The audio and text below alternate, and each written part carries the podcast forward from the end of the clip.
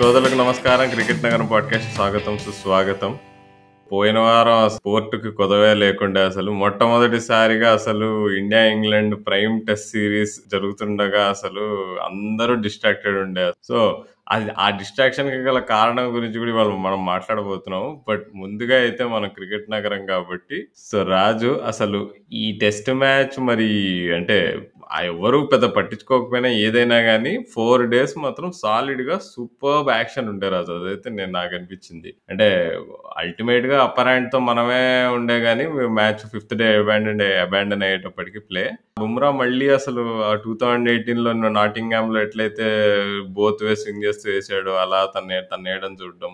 And KL Rahul అంత కంపోజ్డ్గా ఆడడం చూడడం. నీకు ఇదంతా నువ్వు ఎక్స్పెక్ట్ చేసావా ముందు? హాయ్ రాహుల్ ముందుగా అసలు ఈ వరల్డ్ టెస్ట్ ఛాంపియన్షిప్ ఫైనల్లో జరిగిన డిజాస్టర్ తర్వాత నుంచి ఎస్పెషల్లీ టెస్ట్ మ్యాచెస్లో అంటే పర్టికులర్గా మ్యాచ్ జరిగిన అంటే ఆ మ్యాచ్లో టీమ్ సెలెక్షన్స్ చూసుకున్నా అండ్ అలాగే ఆ మ్యాచ్లో మ్యాచ్ అయిన తర్వాత కోహ్లీ ప్రజెంటేషన్స్లో తను చాలా క్లియర్గా చెప్పాడు. అంటే ఈ ఫాస్ట్ బౌలింగ్ ఆల్రౌండర్ లేకపోవడం వల్ల టీమ్ కాంబినేషన్స్లో ఉండే ఇబ్బంది ఎలా ఉంటుంది అనేది కొంచెం అప్పుడు వరల్డ్ టెస్ట్ ఛాంపియన్షిప్ ఫైనల్లో చెప్పాడు. కానీ ఈ పర్టికులర్ గేమ్లో ఇండియా అసలు ఫస్ట్ ఎప్పుడైతే అసలే మనం మ్యాచ్ ఎవరెవరు పర్ఫార్మెన్సెస్ ఎలా ఉన్నాయి ఎండ్ రిజల్ట్ గురించి మాట్లాడుకుని ఉంది అసలు ముందుగా అసలు టీమ్ సెలెక్షన్స్లో ఎప్పుడైతే అసలు మనం మనం ప్రిడిక్ట్ చేసిన లైనప్లో అయితే అసలు అశ్విన్ ఎట్టి పరిస్థితుల్లో టీంలో ఉన్నాడు. కానీ అసలు ఎప్పుడైతే టీం టీంలో అశ్విన్ని వదిలేశారో and that to given Ashwin was in good form. ఎందుకంటే టెస్ట్ ఛాంపియన్షిప్ ఫైనల్లోనూ ఫామ్లో ఉన్నాడు అండ్ అలాగే తర్వాత తను సర్రేకి ఒక కౌంటీ ఛాంపియన్షిప్ ఆడినప్పుడు కూడా ఫైవ్ ఫర్ ఎంతో తీశాడు. సో మంచి ఫామ్లో ఉన్నాడు. సో అండ్ అశ్విన్ స్కిల్స్ గురించి ఎక్స్ట్రాగా మనం చెప్పాల్సిన అవసరం లేదు. అట్లాంటిది అశ్విన్ వదిలేసినప్పుడు ముందుగా నాకైతే కొంచెం సందేహం వచ్చింది అసలు. ఏంటి మన వాళ్ళు పోటీ ఇస్తారా అసలు అనేటట్టుగా ఫస్ట్ కొంచెం డౌట్ వచ్చింది. బట్ ఓవరాల్గా చూసుకుంటే నువ్వు చెప్పినట్టుగానే KL Rahul and Jasprit Bumrah and అలాగే మన మిగిలిన ఫాస్ట్ బౌలర్స్ కూడా ఓవరాల్గా మన ఇంగ్లాండ్ వాళ్ళు ఇంగ్లాండ్ వాళ్ళని వాళ్ళ సొంత వెదర్ వాళ్ళ ఓడిపోకుండా వాళ్ళని తప్పించింది అని అనుకోవడంలో తప్పులేదంటావా? అంతే మరి మన ఏపీ వెదర్ మ్యాన్ కూడా గ్రహించినంతగా సడన్గా వర్షం పడింది అసలు అక్కడ. కానీ అసలు శార్దుల్ ఠాకూర్ సెలెక్షన్ నాకు చాలా నచ్చింది రాజు. అసలు మనం బ్రీఫ్గా కూడా మాట్లాడుకున్నాము మనం ప్రివ్యూ చేస్తున్నప్పుడు.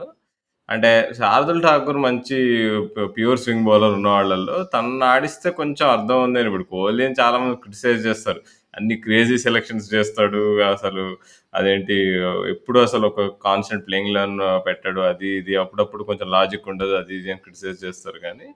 బట్ మనం నిన్న చూసుకుంటే మన అదేంటి శార్దుల్ ఠాకూర్ ఆడేయడం మాత్రం నేనైతే ఫుల్గా సపోర్ట్ చేస్తాను. ఎందుకంటే దాని బ్యాటింగ్ గురించి అని తీసుకోలేదు అందరు పొరపడుతున్నారు అరే ఠాకూర్ ఎందుకు తీసుకున్నారు బ్యాటింగ్ కోసం అని చెప్పి అదేంటి ఒక బౌ- ఒక లెసర్ బౌలర్ని తీసుకుంటారా ఇదేంటి ఇషాంత్ శర్మ ఉండగా అంత ఎక్స్పీరియన్స్ ఉండగా తను ఎందుకు తీసుకున్నారు అన్నారు కానీ ఓకే ఇషాంత్ శర్మ ఎందుకు తీసుకోలేదు అనేది అది సెపరేట్ టాపిక్ దాని గురించి కూడా మాట్లాడుకోవచ్చు. కానీ ఠాకూర్ని ఆడియడం మాత్రం లైనప్లో నాకైతే మంచి డిసిషన్ అనిపించింది. అండ్ తను ఈక్వల్లీ బాగా వేసాడు కూడా బౌలింగ్ అసలు. అండ్ అశ్విన్ దగ్గరకు వచ్చేసి నాకు తెలిసి ఈవెన్ దో జడేజా బ్యాటింగ్తో బాగా ఆడినా కానీ బౌలింగ్ పరంగా అంత ఎఫెక్టివ్ లేకుండే. అండ్ దాన్ని మాత్రం నేను ఖండిస్తారు అది అవును రాహుల్ ముందుగా అసలు ఈ, ఆ, రవి జడేజా మనం వరల్డ్ టెస్ట్ ఛాంపియన్ ఫైనల్లో ఎట్- ఎట్లాంటి పర్ఫార్మెన్స్ ఎక్స్పెక్ట్ చేసాం ఎస్పెషల్లీ బ్యాటింగ్ పరంగా అది మనకి ఈ ఇంగ్లాండ్ టెస్ట్ మ్యాచ్లో కనపడింది. యాక్చువల్లీ జడేజా బ్యాటింగ్ పొటెన్షియల్ అంటే ఆ, కొన్నిసార్లు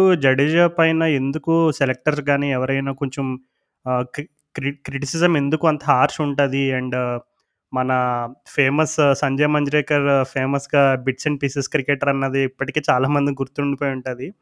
అంటే ఈ విధమైనటువంటి క్రిటిసిజం జడేజా ఎందుకు ఫ్రీక్వెంట్గా ఫేస్ ఫేస్ చేస్తూ ఉంటాడంటే తనకున్న అవుట్రేజెస్ స్కిల్స్ అనమాట అవుట్రేజెస్ అనేది కరెక్ట్ పదమో లేదో నాకు తెలియదు కానీ అంటే బ్యాటింగ్ పరంగా బౌలింగ్ పరంగా ఫీల్డింగ్ పరంగా నిజంగా ఒక్కొక్కసారి తను రిధంలో ఉండి వేసినప్పుడు అసలు నిజంగా ఇట్లాంటి ప్లేయర్ని ఎట్లా ఆడగలరు? అంటే ఇంత సూపర్ మ్యాజికల్ ప్లేయర్ ఇంత టాలెంటెడ్ ఉన్న ప్లేయర్. ఎందుకంటే మన వాళ్ళు బ్యాటింగ్లో జడేజా ఎప్పుడైతే ఆ ఇన్నింగ్స్ ఆడాడో నిజంగా వరల్డ్ టెస్ట్ ఛాంపియన్ ఫైనల్లో ఉన్నప్పుడు కూడా ఆల్మోస్ట్ అంటే ఆల్మోస్ట్ కంపేర్ చేయలేము సిమిలర్ సిచ్యువేషన్ అని. బట్ ఆల్ ఆ టెయిల్తో బ్యాటింగ్ చేసేటప్పుడు మనకి కొంచెం స్లైట్ వీక్నెస్ కనపడింది అప్పుడు టెస్ట్ ఛాంపియన్ ఫైనల్లో. వీక్‌నెస్ అంటే కొంచెం కాన్ఫిడెన్స్ లెవెల్‌లో ఎందుకో తన స్ట్రైక్ రొటేషన్‌లో అప్పుడు అంత కాన్ఫిడెంట్‌గా లేడు. ఇషాంత్ శర్మకి బ్యాటింగ్ ఇచ్చేవాడు. అండ్ అటాకింగ్ షాట్స్ అంటే ఎందుకో అప్రోచ్ కొంచెం కాషియస్‌గా ఉండింది. మేబీ మరి కోహ్లీ ఏమో మేము ఎప్పుడు రిజల్ట్స్ కోసమే వెళ్తాము. We always look for the win అంటాడు. సో, ఆ ఇంటెంట్ ఏమో కంప్లీట్‌గా అప్పుడైతే కనపడలేదు. కానీ ఈ గేమ్‌లో అయితే కంప్లీట్‌గా కనపడింది జడేజా దగ్గర నుంచి. సో, యా బ్యాటింగ్ పరంగా అయితే హ్యూజ్ టిక్ అండ్ చాలామంది ఆహ్, ఎక్స్‌పర్ట్స్ కూడా ఏం చెప్తున్నారంటే జడేజాని అశ్విన్ కంటే సెలెక్ట్ చేయడానికి మెయిన్ కారణం అతని బ్యాటింగ్ స్కిల్సే అయ్యుంటాయి. ఆహ్, బౌలింగ్ పరంగా అయితే అసలు ఎట్టి పరిస్థితుల్లో కాదని అన్నారు. డెఫినెట్‌లీ క్వాలిటీ ఆఫ్ స్పిన్ అనేది క్లియర్‌గా డిఫరెన్స్ అయితే తెలుస్తుంది. బట్ విరాట్ కోహ్లీ ఒక హింట్ ఇచ్చాడు రాహుల్. ఏమని అన్నాడంటే నిన్న మ్యాచ్ అయిపోయిన తర్వాత అతర్టన్ అడిగాడు. అంటే మీ టీమ్ కాంబినేషను ఇట్లాగే ఉండబోతుందా for the rest of the series? అంటే ఇంతమంది పేసర్స్‌ని, బ్యాటింగ్ డిపార్ట్‌మెంట్ ఇదంతా ఇలాగే ఉండబోతుంది అనేటట్టుగా అడిగితే కోహ్లీ అయితే మోస్ట్ లైక్లీ అని చెప్పాడు. అంటే ఇండైరెక్ట్‌గా తను చెప్పింది ఏంటంటే మేము ఇదే సెలక్షన్, ఇదే కాంబినేషన్ నమ్మబోతున్నాం. కాకపోతే అప్పటికి వెళ్ళినప్పుడు ఆ పిచ్ పరిస్థితులు అవి కొంచెం ఎక్కడైనా కొంచెం స్పిన్నర్‌కి బాగా అనుకూలిస్తాయని తెలిస్తే కనుక మార్చే అవకాశం ఉంది. లేదైతే లేదు లేదంటే ఇదే రకమైనటువంటి టీమ్ కాంబినేషన్ కనపడబోతుందని చెప్పి ఒక క్లియర్ ఇండికేషన్ ఇచ్చాడు నేను మ్యాచ్ ప్రెజెంటేషన్ తర్వాత. So, not good days for both Ashwin and Vihari. But Raju ఈ మ్యాచ్లో నా మోస్ట్ ఇంప్రెసివ్ థింగ్ వచ్చేసి బుమ్రా రాజు. అంతే బుమ్రా ఆ రిథమ్ గాని, అదేంటి ఆ అవుట్ అవుట్ అండ్ ఇన్ రెండు మూవ్ చేయడం కానీ అసలు ఇంకా టేల్ని అవుట్ చేయడం కానీ మనం ఎప్పుడైనా తోకూపడం అనేది చాలా ఇష్టం అసలు. ఎస్పెషల్లీ ఇంగ్లాండ్ టీమ్స్‌కి ఇండియా మీద. సో, అట్లా శామ్ కరన్ చేత యాభై వేలు అరవై వేలు కొట్టించి లేదా నెక్స్ట్ వర్డ్ బ్రైడ్ చేత ఒక 2, 3 సిక్స్‌లు కొట్టియడం ఇట్లాంటివి ఏమీ లేకుండా సుత్తేం లేకుండా బుమ్రా మంచిగా యార్కర్‌లేసి మంచిగా స్వింగ్ స్వింగ్ బాల్ వేసి అసలు మామూలుగా అవుట్ చేయలేదు.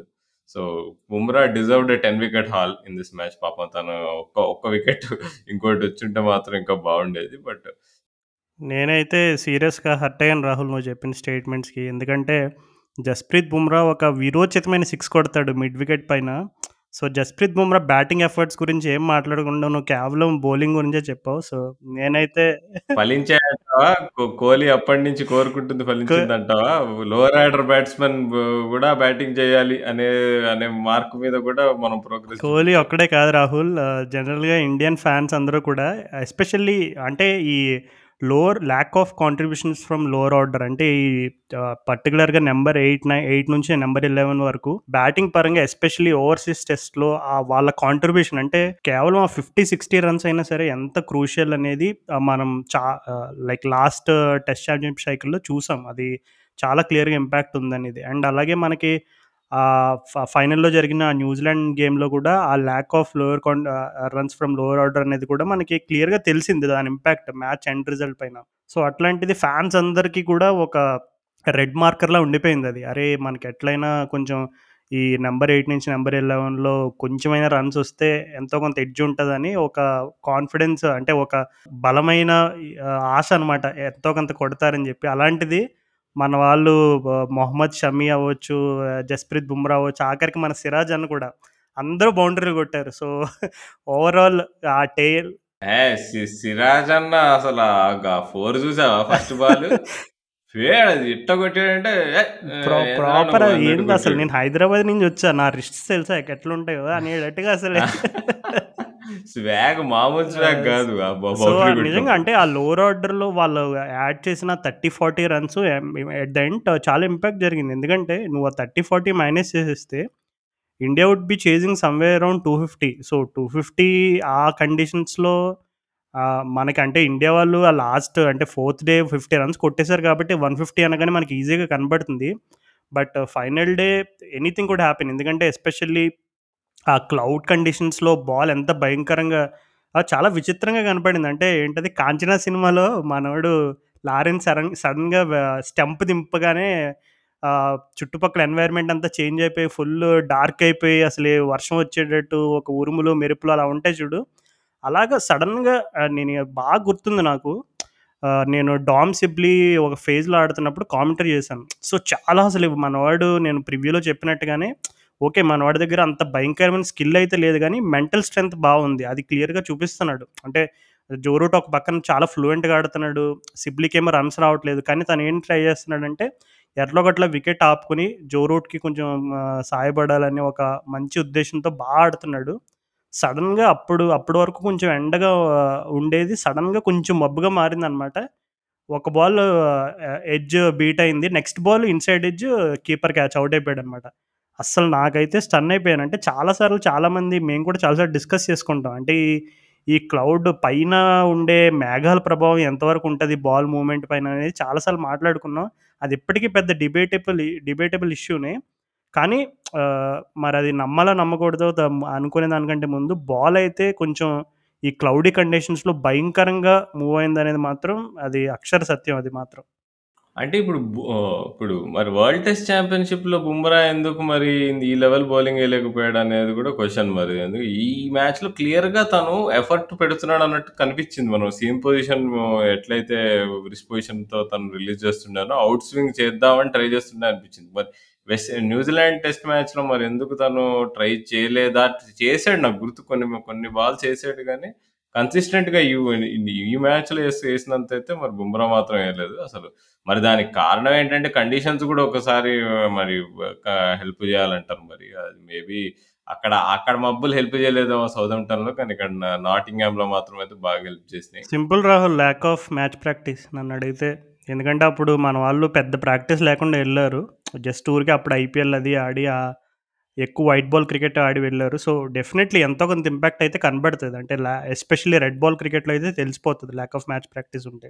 ఓకే. ఇక మూవింగ్ టు అసలు ఇంగ్లాండ్ వాళ్ళ బ్యాటింగ్ సంగతి చూసుకుంటే అసలు అంటే జో రూట్ తప్ప మిగతా ఎవరు అసలు, అసలు test match bat test match batsmen లా ఉన్నారా రాజు అసలు? నువ్వేమంటావు అసలు? నాకైతే ఈ టీం రోజు రోజుకి ఇంకా కిందికెళ్ళిపోతుందే తప్ప వీళ్ళు ఇంగ్లీష్ బ్యాటింగ్ అసలు పైకి రావట్లే.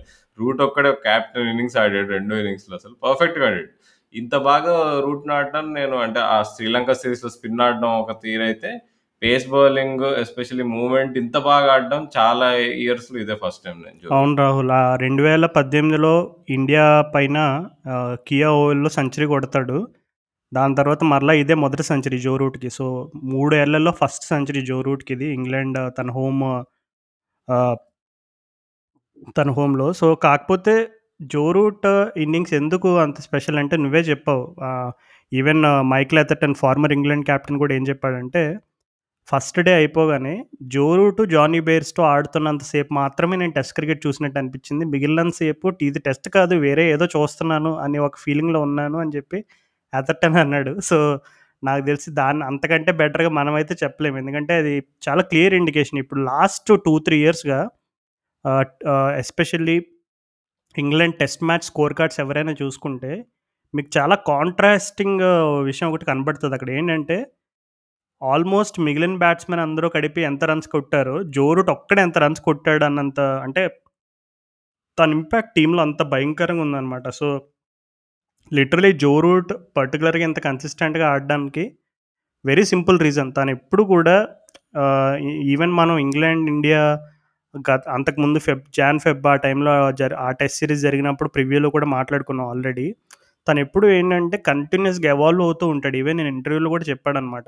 అంటే గేమ్‌లో ఎక్కడైనా ఒకప్పుడు ఒక బెస్ట్ ఎగ్జాంపుల్ చెప్పాలంటే లార్డ్స్ టెస్ట్ మ్యాచ్ న్యూజిలాండ్‌తో మొన్న టెస్ట్ ఛాంపియన్‌షిప్ ఫైనల్ ముందు న్యూజిలాండ్‌తో జరిగిన సిరీస్‌లో లార్డ్ టెస్ట్ మ్యాచ్‌లో ఇంగ్లాండ్ వాళ్ళకి వాళ్ళు సివియర్ క్రిటిసిజం ఫేస్ చేస్తారు. అంటే న్యూజిలాండ్ వాళ్ళు సమ్ 200 ప్లస్ ఎంతో టార్గెట్ పెట్టి లాస్ట్ డే లాస్ట్ డే వాళ్ళకి ఛాన్స్ ఇస్తారు. కానీ ఇంగ్లాండ్ వాళ్ళు ఏంటంటే they go into the shell too soon అనమాట. అంటే టార్గెట్‌కెళ్ళకుండా జస్ట్ ఏదో వికెట్స్ కాపాడుకుందాం, మీ మ్యాచ్ డ్రా చేసేద్దాం అని ఇంటెంట్ తోటి ఆడతారు. అది సెకండ్ ఇన్నింగ్స్‌లో సెకండ్ సెషన్‌లో క్లియర్‌గా తెలిసిపోతుంది అప్పుడు కూడా జోరూట్ కాసేపు క్రీజ్‌లో ఉంటాడు. సో, ఆ టైంలో ఎవరైనా జో రూట్ బ్యాటింగ్ అబ్జర్వ్ చేసుంటారు. అంటే నేను కవర్ చేశాను కాబట్టి నేను చెప్పగలుగుతున్నాను అనమాట సో, తను క్లియర్‌గా తెలిసిపోతుంది. అంటే ల్యాక్ ఆఫ్ ఫ్లూయెన్సీ అనేది అప్పుడు కనబడింది. తను బ్యాటింగ్‌లో కొంచెం ఫ్లూయెన్సీ మిస్ అవుతుంది. డ్రైవ్స్ ఆడడానికి ట్రై చేశాడు. ఆన్ ద అప్ ఒక 2, 3 డ్రైవ్స్ ట్రై చేశాడు. కానీ తనకు ఆ పర్ఫెక్ట్ టైమింగ్ బ్యాట్స్‌మెన్ కూడా కొంచెం రిథమ్, సింక్ ఇవన్నీ ఉంటాయి కదా! సో, ఆ టైంలో జో రూట్‌కి అది క్లియర్‌గా కనబడింది. ఆ రిథమ్ అనేది కొంచెం మిస్ అవుతుంది అనేది సో, తను ఏం చేశాడంటే అనవసరంగా ఎక్స్ట్రాడినరీ షార్ట్స్ ఆడి ఏదో 4లు, 6లు ట్రై చేసి కొంచెం రన్ రేట్ పెంచుదాము, ఆ టార్గెట్ దగ్గరికి వెళ్ళడానికి ట్రై చేద్దాం. ఇలాంటి ఇంటెన్షన్స్ ఏం చూపించకుండా తన చుట్టూ ఉన్న బ్యాట్స్‌మెన్ గురించి కూడా ఆలోచించాడు. అందరూ mostly relatively inexperienced batsmen Alastair Cook, Andrew Strauss లాంటి వాల్స్ అయితే లేరు ఇంకా ఇంగ్లాండ్‌లో ఇప్పుడు. సో, తను ఇంకా ఎట్లైనా సరే నా మీదే హెవీ ప్రెషర్ ఉంది కాబట్టి రిస్క్ తీసుకోకూడదని తన ఇంటెంట్ ఎప్పుడైతే తను బ్యాక్ ఫుట్ మీదకి వెళ్ళాడు అప్పుడు ఆటోమేటిక్‌గా మిగిలిన వాళ్ళందరూ కూడా ఇంకా బ్యాక్ ఫుట్‌లోనే ఆడారు. ఆరు ఆ టీమ్ ఆ టీంలో ఆడిన బర్న్స్ అయినా, సిబ్లీ అయినా, లారెన్స్ అయినా, క్రాలీ అయినా ఎవరైనా సరే. కానీ ఈ టెస్ట్ మ్యాచ్‌లో మెయిన్ డిఫరెన్స్ ఏంటంటే జోరూట్ జో రూట్ తను సెంచరీ 90స్‌లోకి వచ్చినప్పుడు కొంచెం స్లో అయ్యాడు కానీ ఆ సెకండ్ ఇన్నింగ్స్‌లో 90 వరకు తన ఇన్నింగ్స్ చూసుకుంటే ప్రాపర్ ఫ్లూయెంట్ ఇన్నింగ్స్ అనమాట. అంటే ఎక్కడ ఏ పరిస్థితుల్లో కూడా ఎవరికైనా ఒక స్కోర్ కార్డ్ చూపించకుండా జస్ట్ బ్యాటింగ్ మాత్రమే చూపిస్తే ఇది ప్రాపర్ ఫస్ట్ ఇన్నింగ్స్ బ్యాటింగ్ అని చెప్తారు ఎవరైనా. ఎందుకంటే నీకు ప్రెషర్ కనబడదు. చాలా క్లియర్‌గా చాలా ఫ్రీగా ఆడుతున్నట్టు నీకు తెలుస్తది. So, really one of Joe Root's finest test ఇన్నింగ్స్‌గా చెప్పుకోవచ్చు. దీని గురించి మనం అంటే యాక్చువల్‌గా అంటే వాడు మన వాళ్ళు కూడా మరీ బాగా ఫుల్లర్ లెంగ్త్‌కి పోయి బాగా ఓవర్ పిచ్డ్ బాల్స్ ఏసారా అనిపించింది నాకు. కొంచెం మరి బుమ్రా బుమ్రా కూడా! ఒప్పుకున్నాడు నేను ప్రెజెంటేషన్‌లో. నువ్వు ఇందాక ఔట్ స్వింగర్ గురించి అన్నావు. కదా! జస్‌ప్రీత్ బుమ్రా. తను నేనేం చెప్పాడంటే ట్వంటీ ఎయిటీన్ ఇంగ్లాండ్కి వచ్చినప్పుడు ఔట్ స్వింగర్ పైన బాగా వర్క్ చేశాడంట. అంతకుముందు అవుట్ స్వింగర్ ఎక్కువ వేసేవాడు కాదంట. వేసినా భయం వేసేదంట అరే! నాకు అంత కాన్ఫిడెన్స్ లేదు దీనిపైన అనే ఫీలింగ్ ఉండేదంట. తను 2018లో ఇంగ్లాండ్‌కొచ్చినప్పుడు ఔట్ స్వింగర్ పైన చాలా వర్క్ చేశాడంట నెట్స్‌లో. సో, అప్పుడు తనకి అవుట్ స్వింగర్ పైన ఫుల్ కాన్ఫిడెన్స్ వచ్చింది. బాగా బాగా ఎగ్జిక్యూట్ చేయడం కూడా స్టార్ట్ చేశాడంట. సో, తను ఏం చెప్పాడంటే మేము కొంచెం ఫుల్ లెంత్ ఫుల్లర్ లెన్స్ ఎక్కువ వేసాము కొంచెం హెవీ రోలర్ అయిన తర్వాత మేము అదే ఫుల్లర్ లెన్స్ స్వింగ్ కోసం ట్రై చేసి కొంచెం ఫుల్లర్ లెన్స్ ఎక్కువ వేసాము తర్వాత మేము లెన్స్ అడ్జస్ట్ చేసుకునేసరికి కొంచెం టైం పట్టిందని చెప్పాడు. అది మాత్రం వాస్తవం. కానీ అసలు జో రూట్ నిజంగా అంటే కొంచెం నేను నేను యాక్చువల్‌గా అది జో రూట్ మొత్తం మొత్తం అన్నట్టు నేను బయటుండే సాయంత్రం ఇంటికి రాగానే చూస్తే 97 మీద ఆడుతున్నట్టు జో రూట్. ఓరి నీ వీడేంది ఇంట కొట్టేసాడు అట్టిట్లో కొట్టించారు అనుకున్నా.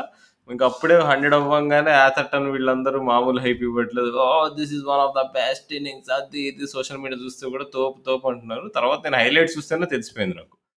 హైలైట్స్‌లో ఎట్లయితే వికెట్స్ పడుతున్నాయి, వికెట్స్ పడుతున్నా కానీ తను ఎంతో కాన్ఫిడెంట్‌గా ఆడుతున్నాడు.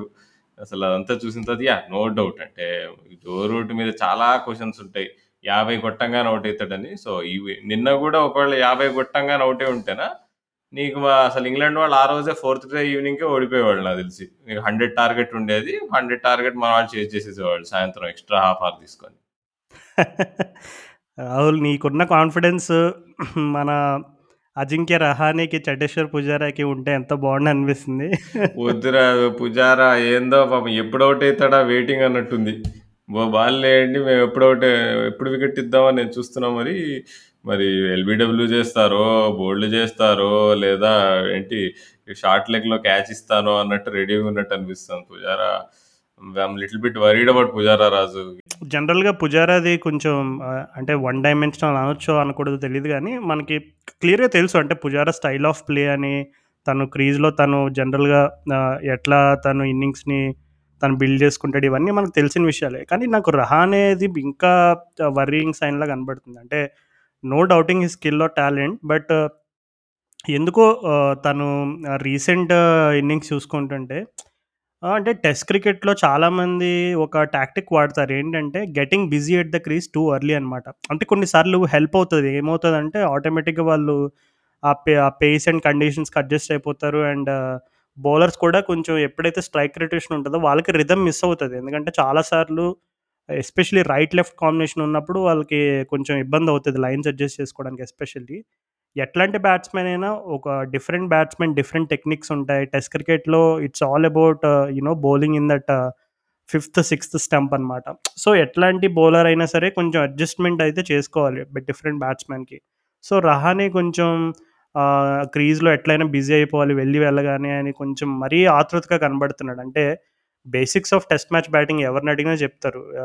The best skill to have in test cricket is to leave the ball. So, ah, Rahane దగ్గర ఆ స్కిల్ పుష్కలంగా ఉంది. కానీ ఎందుకో తను అంటే ఇప్పుడు కోహ్లీ అంటే మనం అర్థం చేసుకుంటాం. ఎందుకంటే Kohli is player like that. Like తను ఫస్ట్ బాల్ వచ్చి డ్రైవ్ ఆడతాడు. ఎందుకంటే that is Kohli. That is how Kohli plays.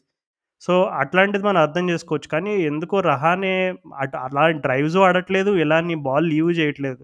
అనవసరంగా ఎ మేము అంటే నడ్జింగ్ అండ్ పోకింగ్ అంటాము. సో, అలాగా అనవసరమైన షాట్‌లాడి, రిస్కీ సింగిల్స్ తీసుకొని తన వికెట్లు సమర్పించుకుంటున్నాడు. ఈ ఈ రన్ ఔట్ అవ్వడం కొత్త కూడా కాదు ఇది. ఈ మధ్య బానే అయితున్నాడు ఇట్లా. అడిలైడ్ డే నైట్ టెస్ట్ మ్యాచ్‌లో హ్మ్. విరాట్ కోహ్లీ జరిగిన ఇన్సిడెంట్ నాకు తెలిసి ఇప్పటికి మనోళ్ళ కళ్ళ ముందు తిరుగుతానే ఉంటది. మనం ఇది మాట్లాడుకుంటుండగా.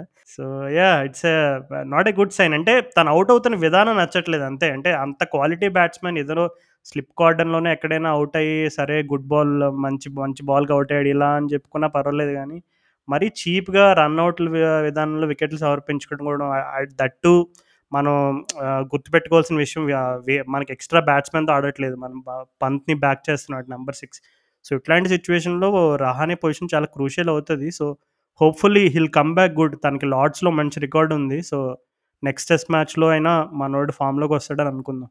మరి ఇంతకీ మరి ఆండర్సన్ గారే కింగ్ అంటావా? ఆల్రెడీ ప్రివ్యూలో చెప్పుకున్నాం కదా రాహుల్. మన ఆండర్సన్‌కి ఎక్సలెంట్ రికార్డ్. ఆండర్సనే కింగు. ఆండర్సన్‌గే కానీ కింగు. నేను హానెస్ట్ ఫ్యాక్ట్స్ ఫ్యాక్ట్‌లు చెప్పాలి రాహుల్. ఇంగ్లాండ్‌లో ఉన్నంత సేపు ఆండర్సన్‌ని ఎవరు టచ్ చేయలేరు. కానీ నాకెందుకో మరి ఫస్ట్ బాల్ రాజు మన కింగ్‌ని ఫస్ట్ బాల్. అసలు అది మాత్రం నిజంగా చ్ అంటే ఆహ్, జనరల్‌గా ఇంగ ఆ ఆండర్సన్ గురించి ఎక్కువ మంది ఇంగ్లాండ్‌లో చెప్పే ఒక స్టేట్మెంట్ ఏంటంటే, Anderson is very grumpy bowler అంటారనమాట. అంటే జనరల్‌గా ఎక్కువ సే ఎక్కువ ఎక్సైట్ అవ్వడు. అరే! అలా అని ఓవర్‌గా సెలబ్రేట్ చేసుకోడు. అంటే ఆఫ్‌కోర్స్ లైక్ తన ఏజ్ చూసుకున్నా సరే ద చాలా కంపోజ్డ్‌గా చాలా మెచ్యూర్డ్‌గా ఉంటాడనమాట. అట్లాంటిది కోహ్లీ వికెట్ పడగానే ఒక 4 ఏళ్ళ, 5 ఏళ్ళ కుర్రోడిని ఆహ్, నిజంగా ఒక చిన్న చాక్లేట్ షాప్‌లోకి తీసుకెళ్ళి నిలబడి నీకు నచ్చింది తీసేసుకో అసలు ఏది కనబడితే అది నీదే అంటే ఎంత ఎక్సైటెడ్ ఉంటాడో, ఆండర్సన్ కూడా సేమ్ టైప్ ఆఫ్ ఎక్సైట్‌మెంట్ చూపించాడనమాట. ఆండర్సనే చెప్పాడు. అంటే లైక్ అది చూడగానే నీకు ఎవరు కనపడితే మేబీ ఆ టైంలో మనిద్దరం ఉంటే మనిద్దరికి కూడా హైఫై ఇచ్చేసేవాడేమో. అంటే అంత ఎక్సైటెడ్ ఉన్నాడనమాట అసలు. చాలా ఎందుకంటే వాళ్ళిద్దరికీ one of the best bowlers against one of the best batsmen. ఆ బ్యాటిల్ ఎప్పుడూ ఉంటది. సైకలాజికల్‌గా వాళ్ళు ఒప్పుకున్న ఒప్పుకోకపోయినా. ఇంకొకటి ఏంటంటే 2018లో కోహ్లీ దాదాపు ఒక 50 ఓవర్లు ఆడుంటాడు. అంటే దగ్గర దగ్గర అన్ని టెస్ట్‌లు కలుపుకొని 50 ఓవర్లలో ఒక్కసారి కూడా ఆండర్సన్ అంటే ఆండర్సన్ ఆడలేదు 50 ఓవర్లు. ఓవరాల్‌గా 50 ఓవర్లు ఆడుంటాడు. బట్ ఆండర్సన్‌కి ఎక్కడ వికెట్ ఇవ్వలేదు తను మాత్రం. ఆ టెస్ట్ సిరీస్ మొత్తంలో కూడా. ఆండర్సన్ 200 ప్లస్ బాల్స్ ఏసాడు సారీ, సారీ. అదే స్టాట్ కన్‌ఫ్యూజ్ అయ్యాను 230 నేను. సో, బేసికల్‌గా ఆండర్సన్ అన్ని డెలివరీస్ ఏసినా సరే, మనోడు ఒక్కసారి కూడా ఔట్ అవ్వలేదనమాట. అట్లాంటిది ఆహ్, మరలా తను 2014 తర్వాత కోహ్లీని ఇదే ఫస్ట్ ఫస్ట్ టైం అవుట్ చేయడం అనేది నిజంగా it's a very special moment for Anderson. ఎందుకంటే తను ఆల్రెడీ మన అనిల్ కుంబ్లేని దాటేసాడు. అత్యధిక టెస్ట్ వికెట్ జాబితాలో మన అనిల్ కుంబ్లేని ఆల్రెడీ దాటేసాడు. అండ్ దానికి తోడు అంత టాప్ ఆఫ్ ఇట్ ఆ కోహ్లీ వికెట్ అనేది తనకి ఇంకా ఒక ఎక్స్‌ట్రా బూస్ట్ ఇచ్చి ఉంటుంది అంటే నెక్స్ట్ డే మార్నింగ్ తను ఎట్లయితే ఎక్స్‌ప్లెయిన్ చేసాడు చూడు. ఎలా ఔట్ చేశాను, ఎలా ప్లాన్ చేశాననేది. అదైతే ఇంకా హైలైట్ అసలు. Complete master class. ఏం లేదు నేనేదో వీనేదో పీకేసాను అనుకుంటున్నారు. నేను జస్ట్ అట్లా వాబుల్ సీమ్ ఏసాను. లోపల పోతుందో, బయటికి పోతుందో నాకే తెలీదు. Sign off. జీనియస్ రాహుల్. ఎప్పుడైనా గమనించావో లేదో చాలా సార్లు ఈవెన్ చిన్నప్పటి నుంచి స్కూల్‌లో కూడా స్కూల్ టైమ్ నుంచి ఇప్పటి వరకు కూడా ఎవరైనా మనకి ఏదన్నా ఒక ఎక్స్ట్రాడినరీ థింగ్ ఏదైనా చేశారు అని అనుకుంటే మనం వెళ్ళి డౌట్ అడగగానే, "అరే! ఎలా చేసావురా? ఏంటిది?" అనగానే వాళ్ళు ఏదో "అరే! నేనేదో ఫ్లూక్‌గా చేశానురా ఇలా పెట్టాను అయిపోయింది అంతే" అన్నట్టుగా చెప్తారు. సో, ఆండర్సన్ కూడా సేమ్ విధానంలో ఎక్స్‌ప్లెయిన్ చేశాడనమాట అంటే అడిగాడు ఇయన్ వార్డ్, "నువ్వు ఆ బాల్ చూసినప్పుడు సీమ్ ఏమో ఆ స్లిప్ వైపు చూపిస్తుంది. కానీ బాల్ ఏమో ఇలా మూవ్ అయింది. సో, నువ్వు నిజంగా అనుకునేసావా లేదా?" అని అడిగితే అసలు ఆండర్సన్ అయితే నేను జస్ట్ బాల్ ల్యాండ్ చేశాను అంతే. ల్యాండ్ అయిన తర్వాత ఏం జరుగుతుందో నా కంట్రోల్‌లో ఉండదని చెప్పాడు. సో, రియల్లీ చాలా ఫన్నీ అది మాత్రం. ఆ వాబుల్ సిమ్ వేస్తుంటే మన సిరాజ్ ఏమో ఒక రకంగా తిప్పుతున్నాడు బాల్‌ని. ఆఫ్ స్పిన్నర్ తిప్పినట్టు తిప్పేస్తున్నాడు. కానీ సిరాజ్ పర్ఫార్మెన్స్ నాకు అంత మంచిగా అనిపించలేదు రాజు. అంటే ఎస్పెషల్లీ సెకండ్ ఇన్నింగ్స్‌లో లూజ్ బాల్ బా ఏసాడు. ఫస్ట్ ఇన్నింగ్స్‌లో కూడా రన్స్ ఇచ్చాడు.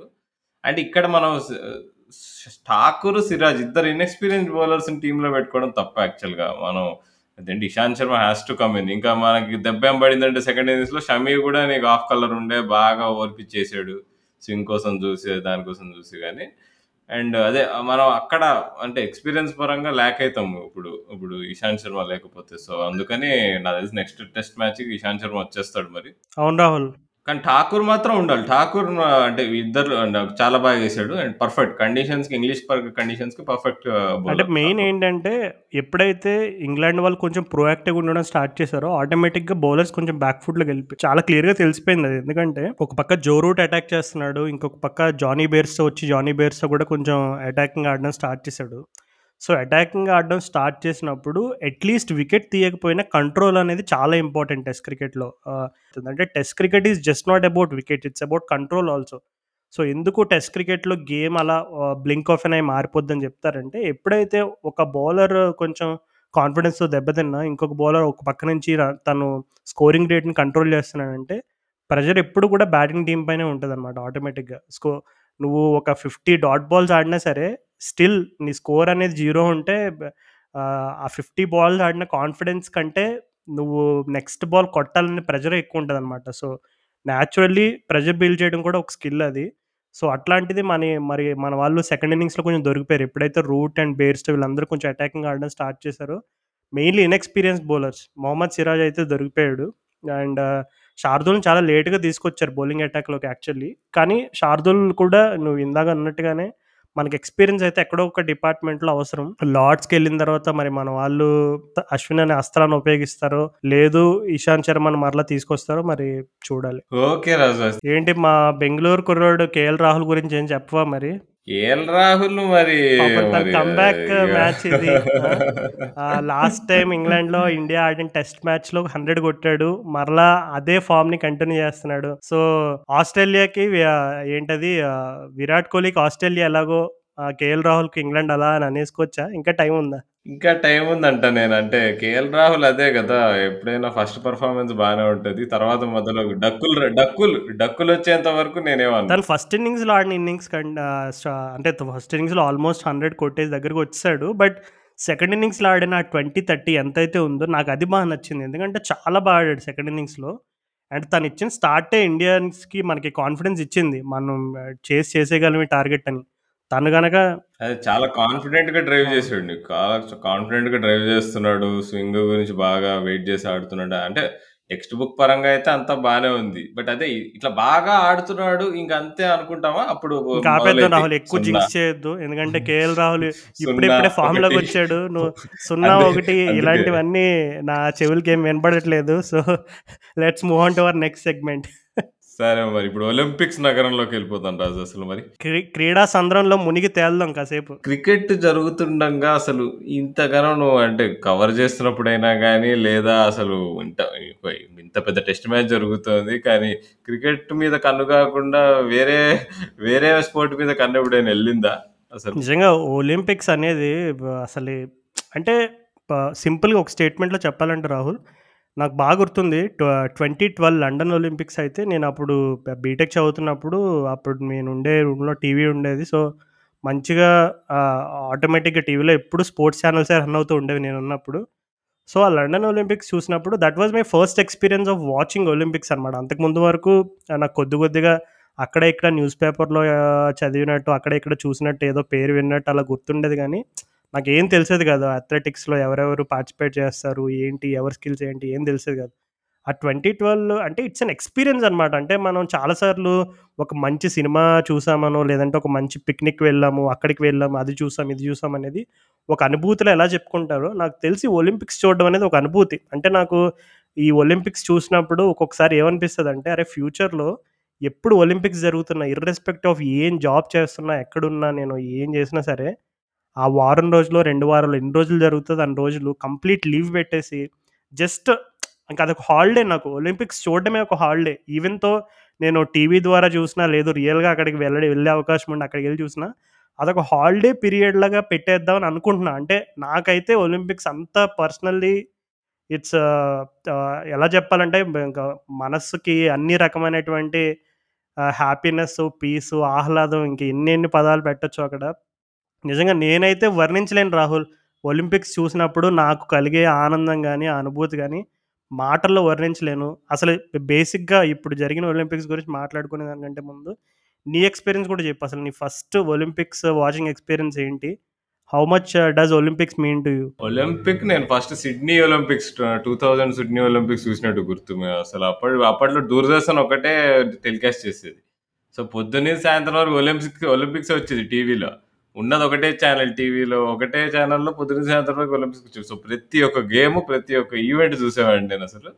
అండ్ అదొక ట్రెడిషన్ లాగా అంటే మనం last day of the Olympics Sunday రోజు ఉంటుంది. ఆ రోజు లాస్ట్ ఈవెంట్ మ్యారథాన్ ఆ మ్యారథాన్ అంతా ఫ్యామిలీ మొత్తం చూసేవాళ్ళం. ఆ మ్యారథాన్ ఆ మ్యారథాన్ అయిపోయి చివరికి రన్నర్స్ స్టేడియంలోకి వెళ్తారు. అప్పుడే క్లోజింగ్ సెరమనీ స్టార్ట్ అవుతూ ఉంటుంది. సో అదొక ట్రెడిషన్ అనమాట కానీ నిన్న ఆ ట్రెడిషన్ కంటిన్యూ కాలేదు. ఎందుకంటే వాళ్ళు మ్యారథాన్ పొద్దున్నే ఆడేసారు వాళ్ళు.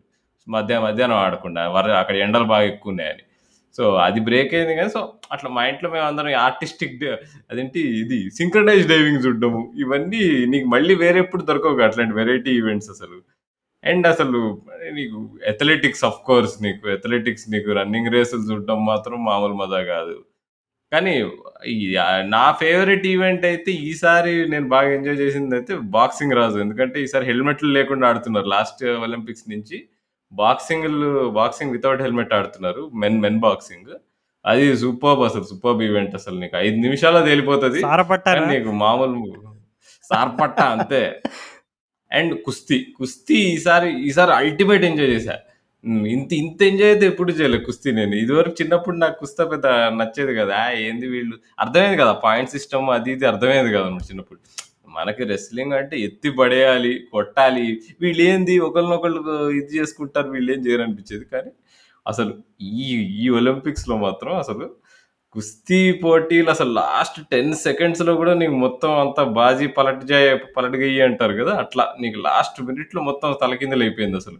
అవతల అవతల రెస్లర్ తలకిందులు చేసి మ్యాచ్ని తలకిందులు చేస్తారు అసలు రహీద్ రవీదయ్య అట్లానే నీకు సెమీఫైనల్ మ్యాచ్లో నీకు ఎంతో ఫైవ్ పాయింట్ డిఫరెన్స్ ఉంటుంది.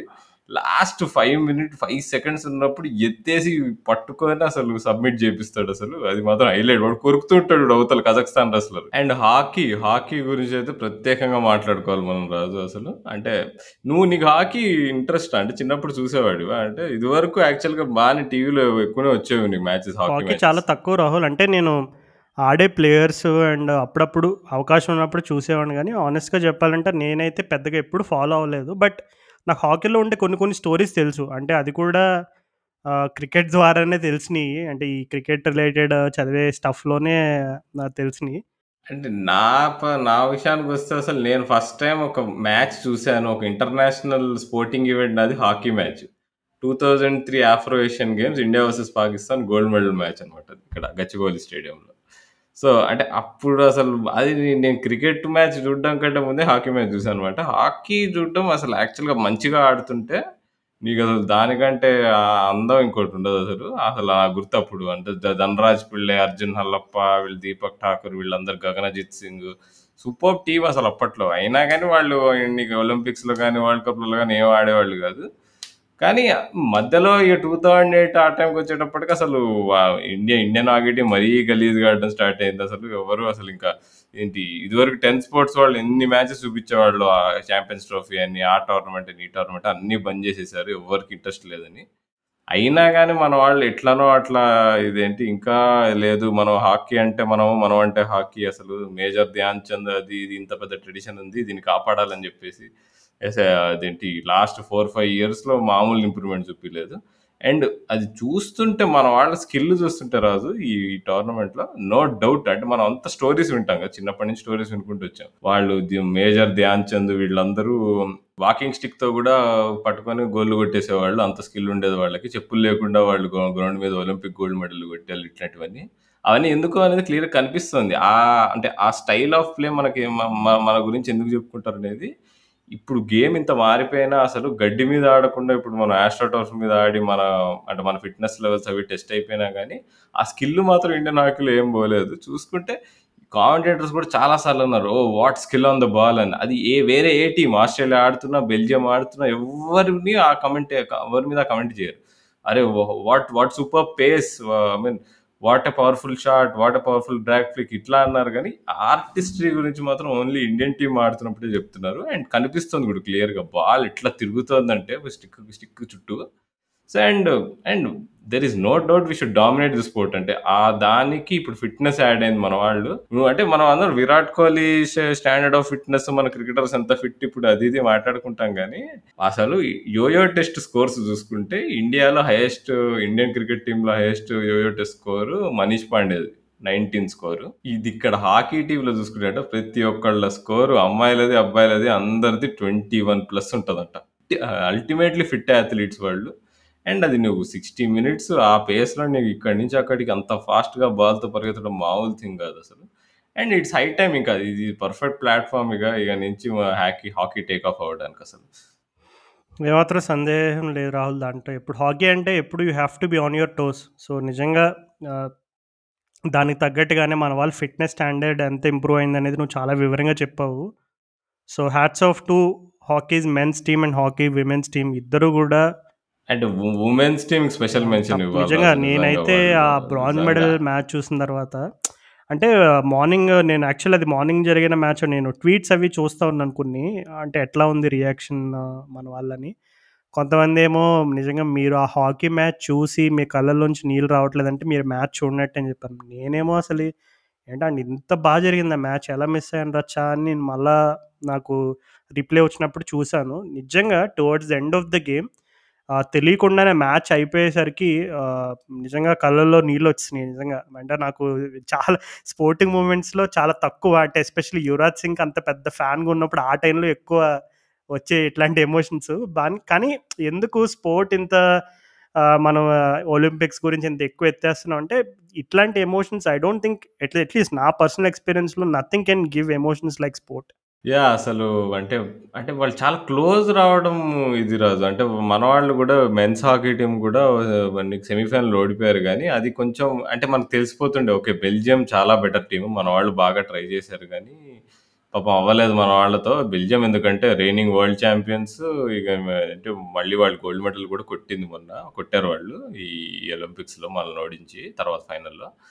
కానీ నీకు బట్ ఉమెన్స్ టీం మాత్రము నీకు అర్జెంటీనాతో సెమీఫైనల్ ఒక్క ఛాన్స్ లాస్ట్ వన్ మినిట్లో కూడా ఒక చిన్న డిఫ్లెక్షన్ అది పోయి ఉంటే మాత్రం గోల్కి నీకు టై అయ్యేది మ్యాచ్. సో అక్కడ మళ్ళీ వాళ్ళు డిసప్పాయింట్మెంట్ అది డిసప్పాయింట్మెంట్ పోనీలే ఇంకా బ్రాంజ్ కొడతామని చెప్పి గ్రేట్ బ్రిటన్తో మ్యాచ్లో మంచిగా లీడ్లోకి వెళ్ళి మళ్ళీ లీడ్ పోగొట్టుకొని తర్వాత అది లీడ్ ఎందుకు పోగొట్టుకున్నారంటే అది ఒక మన ప్లేయర్ ఒక అమ్మాయికి అదేంటి ఎల్లో కార్డ్ ఇస్తారు. ఎల్లో కార్డ్ అంటే హాకీలో ఐదు నిమిషాలు టెన్ మెంతో ఆడాలి. నీ ఇంత ఫాస్ట్ గేమ్ ఇంత అలసటతో కూడిన గేమ్లో నువ్వు ఒక పర్సన్ డౌన్ ఉంటే ఈజీగా గోల్ కన్సిడర్ చేస్తారు. సో అలా ఒక ఒక ప్లేయర్ డౌన్ ఉండగా వాళ్ళు గోల్ కన్సిడర్ చేసి లీడ్ ఇవ్వడము అండ్ గోల్ కీపర్ పాపం ఎంత కష్టపడిందో పాపం సవితా పూనియా.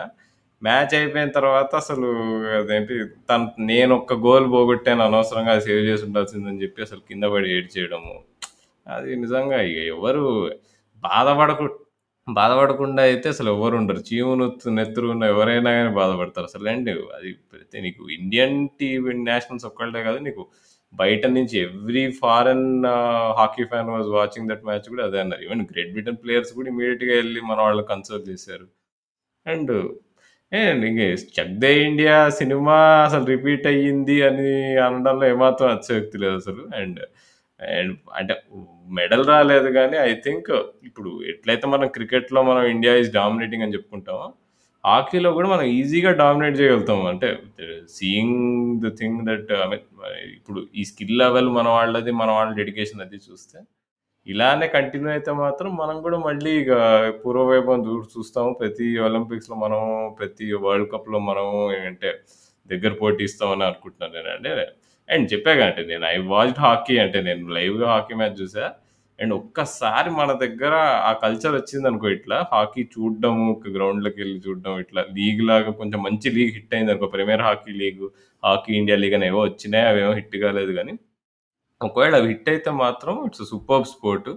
ఇదివరకు కంటే ఇప్పుడు రూల్ చేంజ్ చేస్తూ ఇంకా ఇంకా ఫాస్ట్గా ఉంది హాకీ ఇప్పుడు ఇంకా ఎంజాయబుల్గా ఉంది. అసలు మనకి ట్విట్టర్ టైం లైన్ చూసుకుంటే అసలు అందరూ అంటున్నారు అరే ఏమన్నా గేమ్ అది ఇన్ని రోజులు మనం చూడకుండా ఏం చేస్తున్నాము ఎస్పెషల్లీ మన వాళ్ళు బాగా ఆడే గేమ్ హిస్టారికల్లీ అసలు. ఇది ఎందుకు చూడలే మనం ఎన్ని సంవత్సరాలు అందరూ అనుకుంటున్నారు నన్ను అడిగితే ఒక నేనైతే నేనైతే భువనేశ్వర్లో నెక్స్ట్ ఇయర్ వరల్డ్ కప్ టికెట్లు బుక్ చేసుకుంటున్నారు అది సింపుల్ సొల్యూషన్ రాహుల్ నన్ను అడిగితే అంటే హాకీ ఒక్కటే కాదు ఇంకా వేరే అన్ని రకాల స్పోర్ట్స్ విభాగంలోనూ మనకి ఓవరాల్‌గా కొంచెం ఆహ్, ఇంపాక్ట్ కనబడాలి. ఎందుకంటే మన పాపులేషన్ చూసుకుంటే అసలీ దాదాపుగా ఒలింపిక్స్‌లో ఉండే మెడల్స్‌లో ఒక 50% పైగా మనకే రావాలి. అంటే not just through basic numbers but మన వాళ్ళు భయంకరమైన స్కిల్ పొటెన్షియల్ అందరి దగ్గర ఉంటాయి. కాకపోతే you know getting to that level of where you can you know become an Olympic champion ఇవన్నీ కూడా ఫ్రీక్వెంట్‌గా జరగాలంటే నాకు అనిపించే విషయం ఏంటంటే, ఇప్పుడు మనం ఈ ఐపీఎల్‌ని ఎలా అయితే ప్రమోట్ చేసాము ఒక ఐపీఎల్ అనే క్రికెట్ ప్రొడక్ట్‌ని ఎలా ప్రమోట్ చేసి ప్రపంచం ప్రపంచమంతా ఒక ఫ్రెంజీలోకి ఎలా వెళ్ళిపోయిందో సేమ్ టైప్ ఆఫ్ ఇది అంటే ఎస్పెషల్లీ అంటే నేను కబడ్డీ క్లిక్ అవ్వడం చూశాను కబడ్డీ క్లిక్ అయింది. ఐఎస్ఎల్ కూడా క్లిక్ అయింది. అంటే definitely they are not as famous as cricket. But still నువ్వు కబడ్డీ కానీ ఐఎస్ఎల్ కానీ నువ్వు టీవీలో చూసినప్పుడు ఎస్పెషల్లీ ఇప్పుడంటే కోవిడ్ రిస్ట్రిక్షన్స్ వల్ల ఫ్యాన్స్‌ని, స్పెక్టేటర్స్‌ని వీళ్ళని అలౌ చేయట్లేదు కానీ జనరల్ టైంలో నువ్వు అసలు ఆ గేమ్‌కి ఉండే ఫాలోయింగ్ కానీ ఆ గేమ్‌కి ఉండే ఆ గ్రౌండ్‌లో ఉండే స్పెక్టేటర్‌ని చూస్తే definitely you will see a significant improvement. అంటే పర్వాలేదు జనాలు వేరే స్పోర్ట్స్ కూడా చూస్తున్నారు. వేరేది కూడా వేరేది కూడా ఫాలో అవుతున్నారు. వేరేది ఆడడానికి కూడా ఇంట్రెస్ట్ చూపిస్తున్నారు. ఇంపాక్ట్ క్రియేట్ అవుతుందనే ఒక పాజిటివ్ ఫీలింగ్ అయితే వస్తుంది సో, ఐపీఎల్‌ని ఎలా అయితే ఒక ప్రొడక్ట్ లాగా బాగా మా మన వాళ్ళు అమ్మడంలో బాగా సఫలమయ్యారో, నాకు తెలిసి అదే రకమైనటువంటి మంత్రాన్ని ఈ వేరే స్పోర్ట్స్ ఏవైతే ఉన్నాయో, అన్ని స్పోర్ట్స్‌లో అంటే ఎస్పెషల్లీ వీలైనంత వరకు అంటే ఐపీఎల్ అంటే ఐపీఎల్ లెవెల్‌లో మొత్తం గ్లోబల్‌గా మనకి వ్యూయింగ్ ఎక్స్‌పీరియన్స్ ఇవన్నీ కాకపోయినా అట్‌లీస్ట్ ఫర్ స్టార్టర్స్ అట్లాంటి లీగ్స్ అనేవి స్టార్ట్ చేసి కొంచెం కన్సిస్టెంట్‌గా రన్ చేసి దాన్ని లాస్‌లోకి రాకుండా దాన్ని ఇంకా ఫ్యాన్ బేస్‌ని ఇంప్రూవ్ చేసి, దాని ద్వారా మంచి మంచిగా ప్లాన్ చేస్తే definitely I see a very good future for India in not just Olympics but in sports overall. ఇప్పుడు మనం ఒలింపిక్స్‌లో సక్సెస్‌ఫుల్ కంట్రీస్ గురించి మాట్లాడుకుంటే చైనా పక్కన పెడదాం. చైనా వాళ్ళు అందరిని కూర్చోబెట్టి చిన్నప్పటి నుంచి చూసాంగా. డైవింగ్ ఈవెంట్‌లోని ప 13 ఏళ్ళ అమ్మాయిలతో వాళ్ళు అవును. ఆడిస్తున్నారు. నేను ఆహ్, మన అంత లిజనర్స్ 13 ఏళ్ళ అందరి తరపున వయసులో. నేను ఒక క్వెషన్ అడుగుదాం అనుకుంటున్నా రాహుల్. సో, యూఎస్‌లో ఉండొచ్చావు గదా! నీకు తెలిసింది చెప్పు అసలు ఎందుకు ఎప్పుడు ఒలింపిక్స్ చూసినా 1, 2, 3 ప్లేస్‌లో యూఎస్ ఉండనే ఉంటది. అసలు దానికి గల కారణం ఏంటో నీకు హ్మ్. తెలిసిన ఆన్సర్ చెప్పు. చెప్తా. చెప్తాను నేను. ఆ పాయింట్ మీదకే వస్తున్నాను నేను. యా బ కరెక్ట్‌గా అడిగే క్వశ్చన్ సో, ఇప్పుడు అదే ఇప్పుడు చైనా వాళ్ళు పక్కన పెట్టేయాలి. ఎందుకంటే అక్కడ భయంకరంగా గవర్నమెంట్ వాళ్ళు ఇన్ని ఒలింపిక్ మెడల్ రాకపోతే మిమ్మల్ని జైల్‌లో పెడతాం అని కూడా చెప్తుండొచ్చు. మనకు తెలియదు అది సో, అక్కడ ఏం జరుగుతుందో తెలియదు దానివల్ల వాళ్ళు నీకు చూసుకుంటే చిన్నప్పటి నుంచి ఐదేళ్ళ వయసు నుంచి అందరిని ట్రైన్ చేస్తారు అబ్బాయిలు, అమ్మాయిలు ఎవరికైనా కొంచెం టాలెంట్ ఉంటే. సో, అది పక్కన పెడదాం. అది అది ఏ కంట్రీ చేయలేదు అది. మనం ఇండియా వాళ్ళం అసలుకే చేయలేము. అండ్ నీకు యూఎస్ ఎందుకని సక్సెస్‌ఫుల్ అంటే ఒక ఒక్కటే ఒక రీజన్ రాజు. ఇప్పుడు మనం నీ మీ స్కూల్‌లో ఏం స్పోర్ట్స్ ఏం స్పోర్ట్స్ ఉండేవి చెప్పసలు? అసలు గ్రౌండ్ ఆ! ఉండేదా మీకు? మా స్కూల్‌లో అంటే ఆ విషయంలో మాత్రం అంటే నేను one of the reason why ఎందుకు నేను ఫస్ట్ స్టార్టింగ్ స్టార్టింగ్ ఒలింపిక్స్ గురించి ఒక. పెద్ద సెంటిమెంటల్ డైలాగ్ ఎందుకు వదిలేసానంటే, దానికి గల కారణం ఏంటంటే నేను రిలేట్ అవ్వగలిగాను చాలా స్పోర్ట్స్‌కి. ఎందుకంటే మా స్కూల్‌లో ఆడించేవారు. సో, మా స్కూల్‌లో ఇప్పుడు డిస్కస్ త్రో, జావెలిన్ త్రో ఇవన్నీ అసలు చాలా మందికి తెలీదు కూడా. బయట నేను కూడా ఇలాగే. ఆశ్చర్యపడ్డాను. మా స్కూల్ నుంచి బయటకొచ్చిన తర్వాత ఎప్పుడైనా స్పోర్ట్ రిలేటెడ్ కన్వర్జేషన్స్ జరిగినప్పుడు నాకే ఆశ్చర్యమేసింది. అంటే మాకున్న లిమిటెడ్ ఒక చిన్న టౌన్‌లో నేను దాదాపుగా 10 పైనే స్పోర్ట్స్ నేను చూసాను. నేను పార్టిసిపేట్ కూడా చేశాను. స్కూల్ టైమ్‌లోనే అది కూడా. ఇదంతా స్కూల్ టైమ్‌లోనే school level, inter school, inter district, inter town అబ్బా! చాలా జరిగేవి.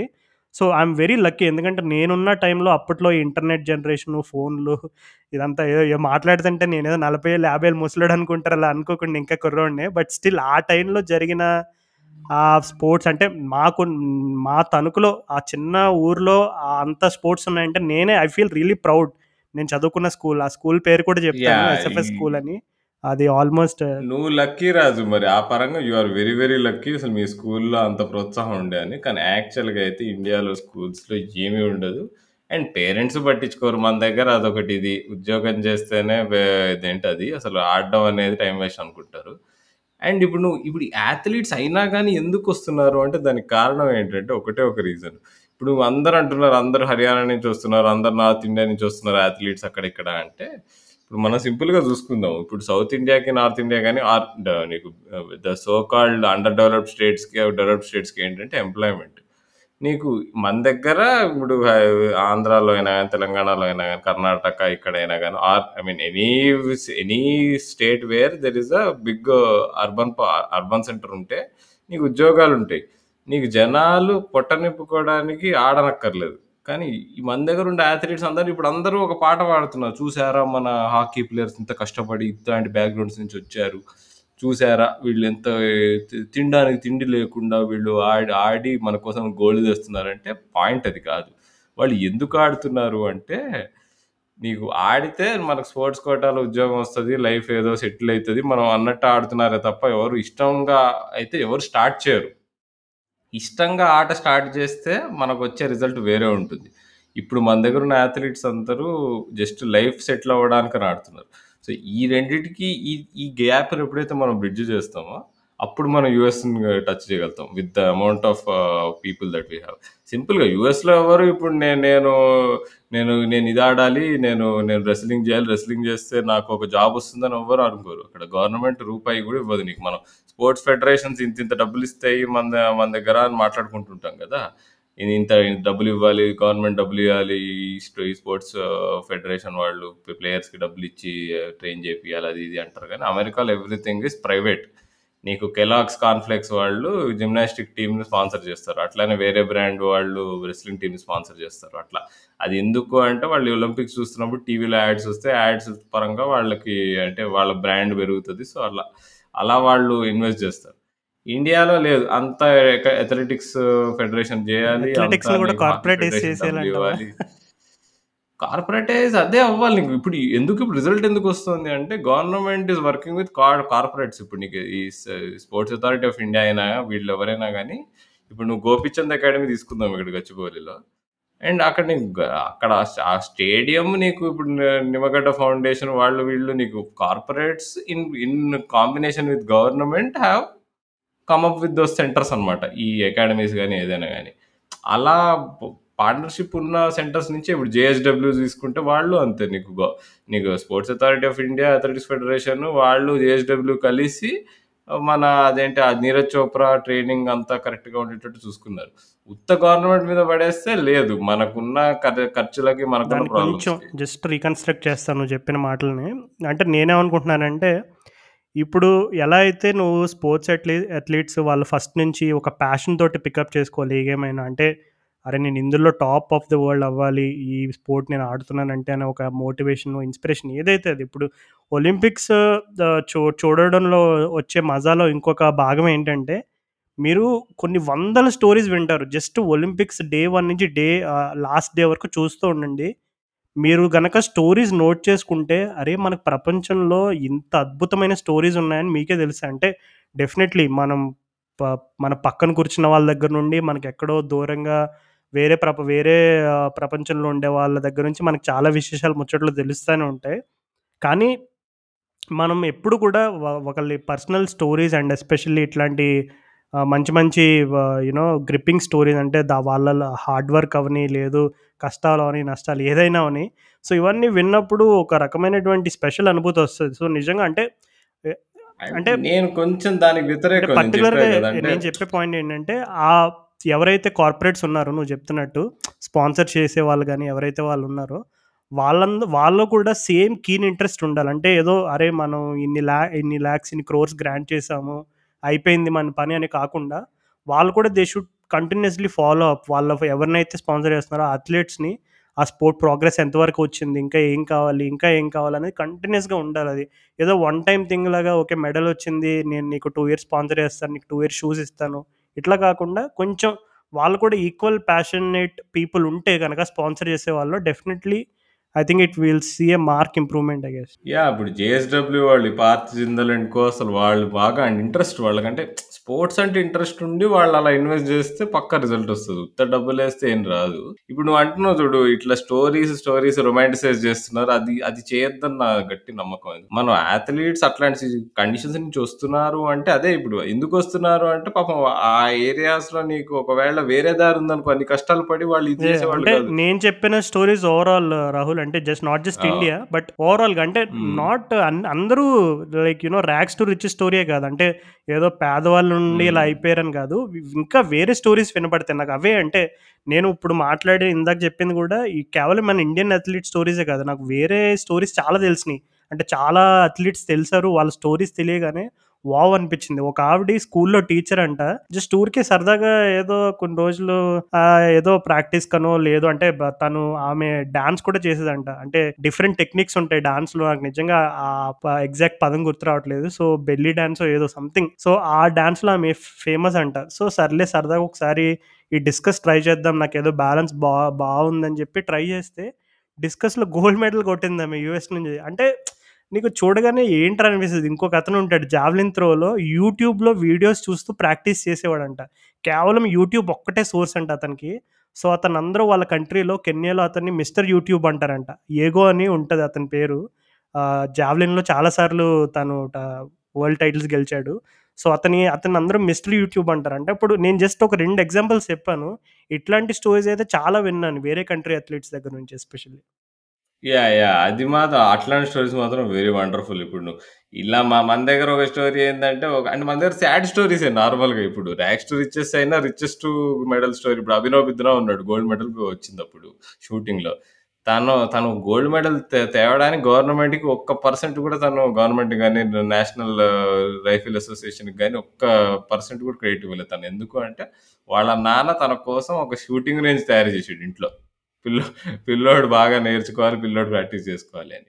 అది ఇలాంటివన్నీ అంటే ఓకే. బావుంటాయి. అంటే అరే! ఇంత కష్టపడి ఇక్కడ ఇంత ఇంత కష్టపడిందా ఫ్యామిలీ ఇంత క్యాష్ సాక్రిఫైస్ చేసిందా అంటే కానీ అది ఇక్కడ ఫెయిల్యూర్ ఆఫ్ ద గవర్నమెంట్ కనిపిస్తది. ఫెయిల్యూర్ ఆఫ్ ద అంటే ఫెయిల్యూర్ ఆఫ్ ద గవర్నమెంట్ అని కాదు. గవర్నమెంట్ అన్నది తప్పు. సిస్టమ్ మన ఇండియాలో ఉన్న సిస్టమ్ తప్పు. మనం చాలా డీప్ టాపిక్‌లో అది ఎళ్ళిపోతున్నాం రాహుల్. మన మన కన్వర్జేషన్స్ అందరూ. ఎక్కువ స్పోర్ట్ నవ్వుకోవడానికి వింటారు. మనం గవర్నమెంట్, పాలిటిక్స్ ఇలాంటి!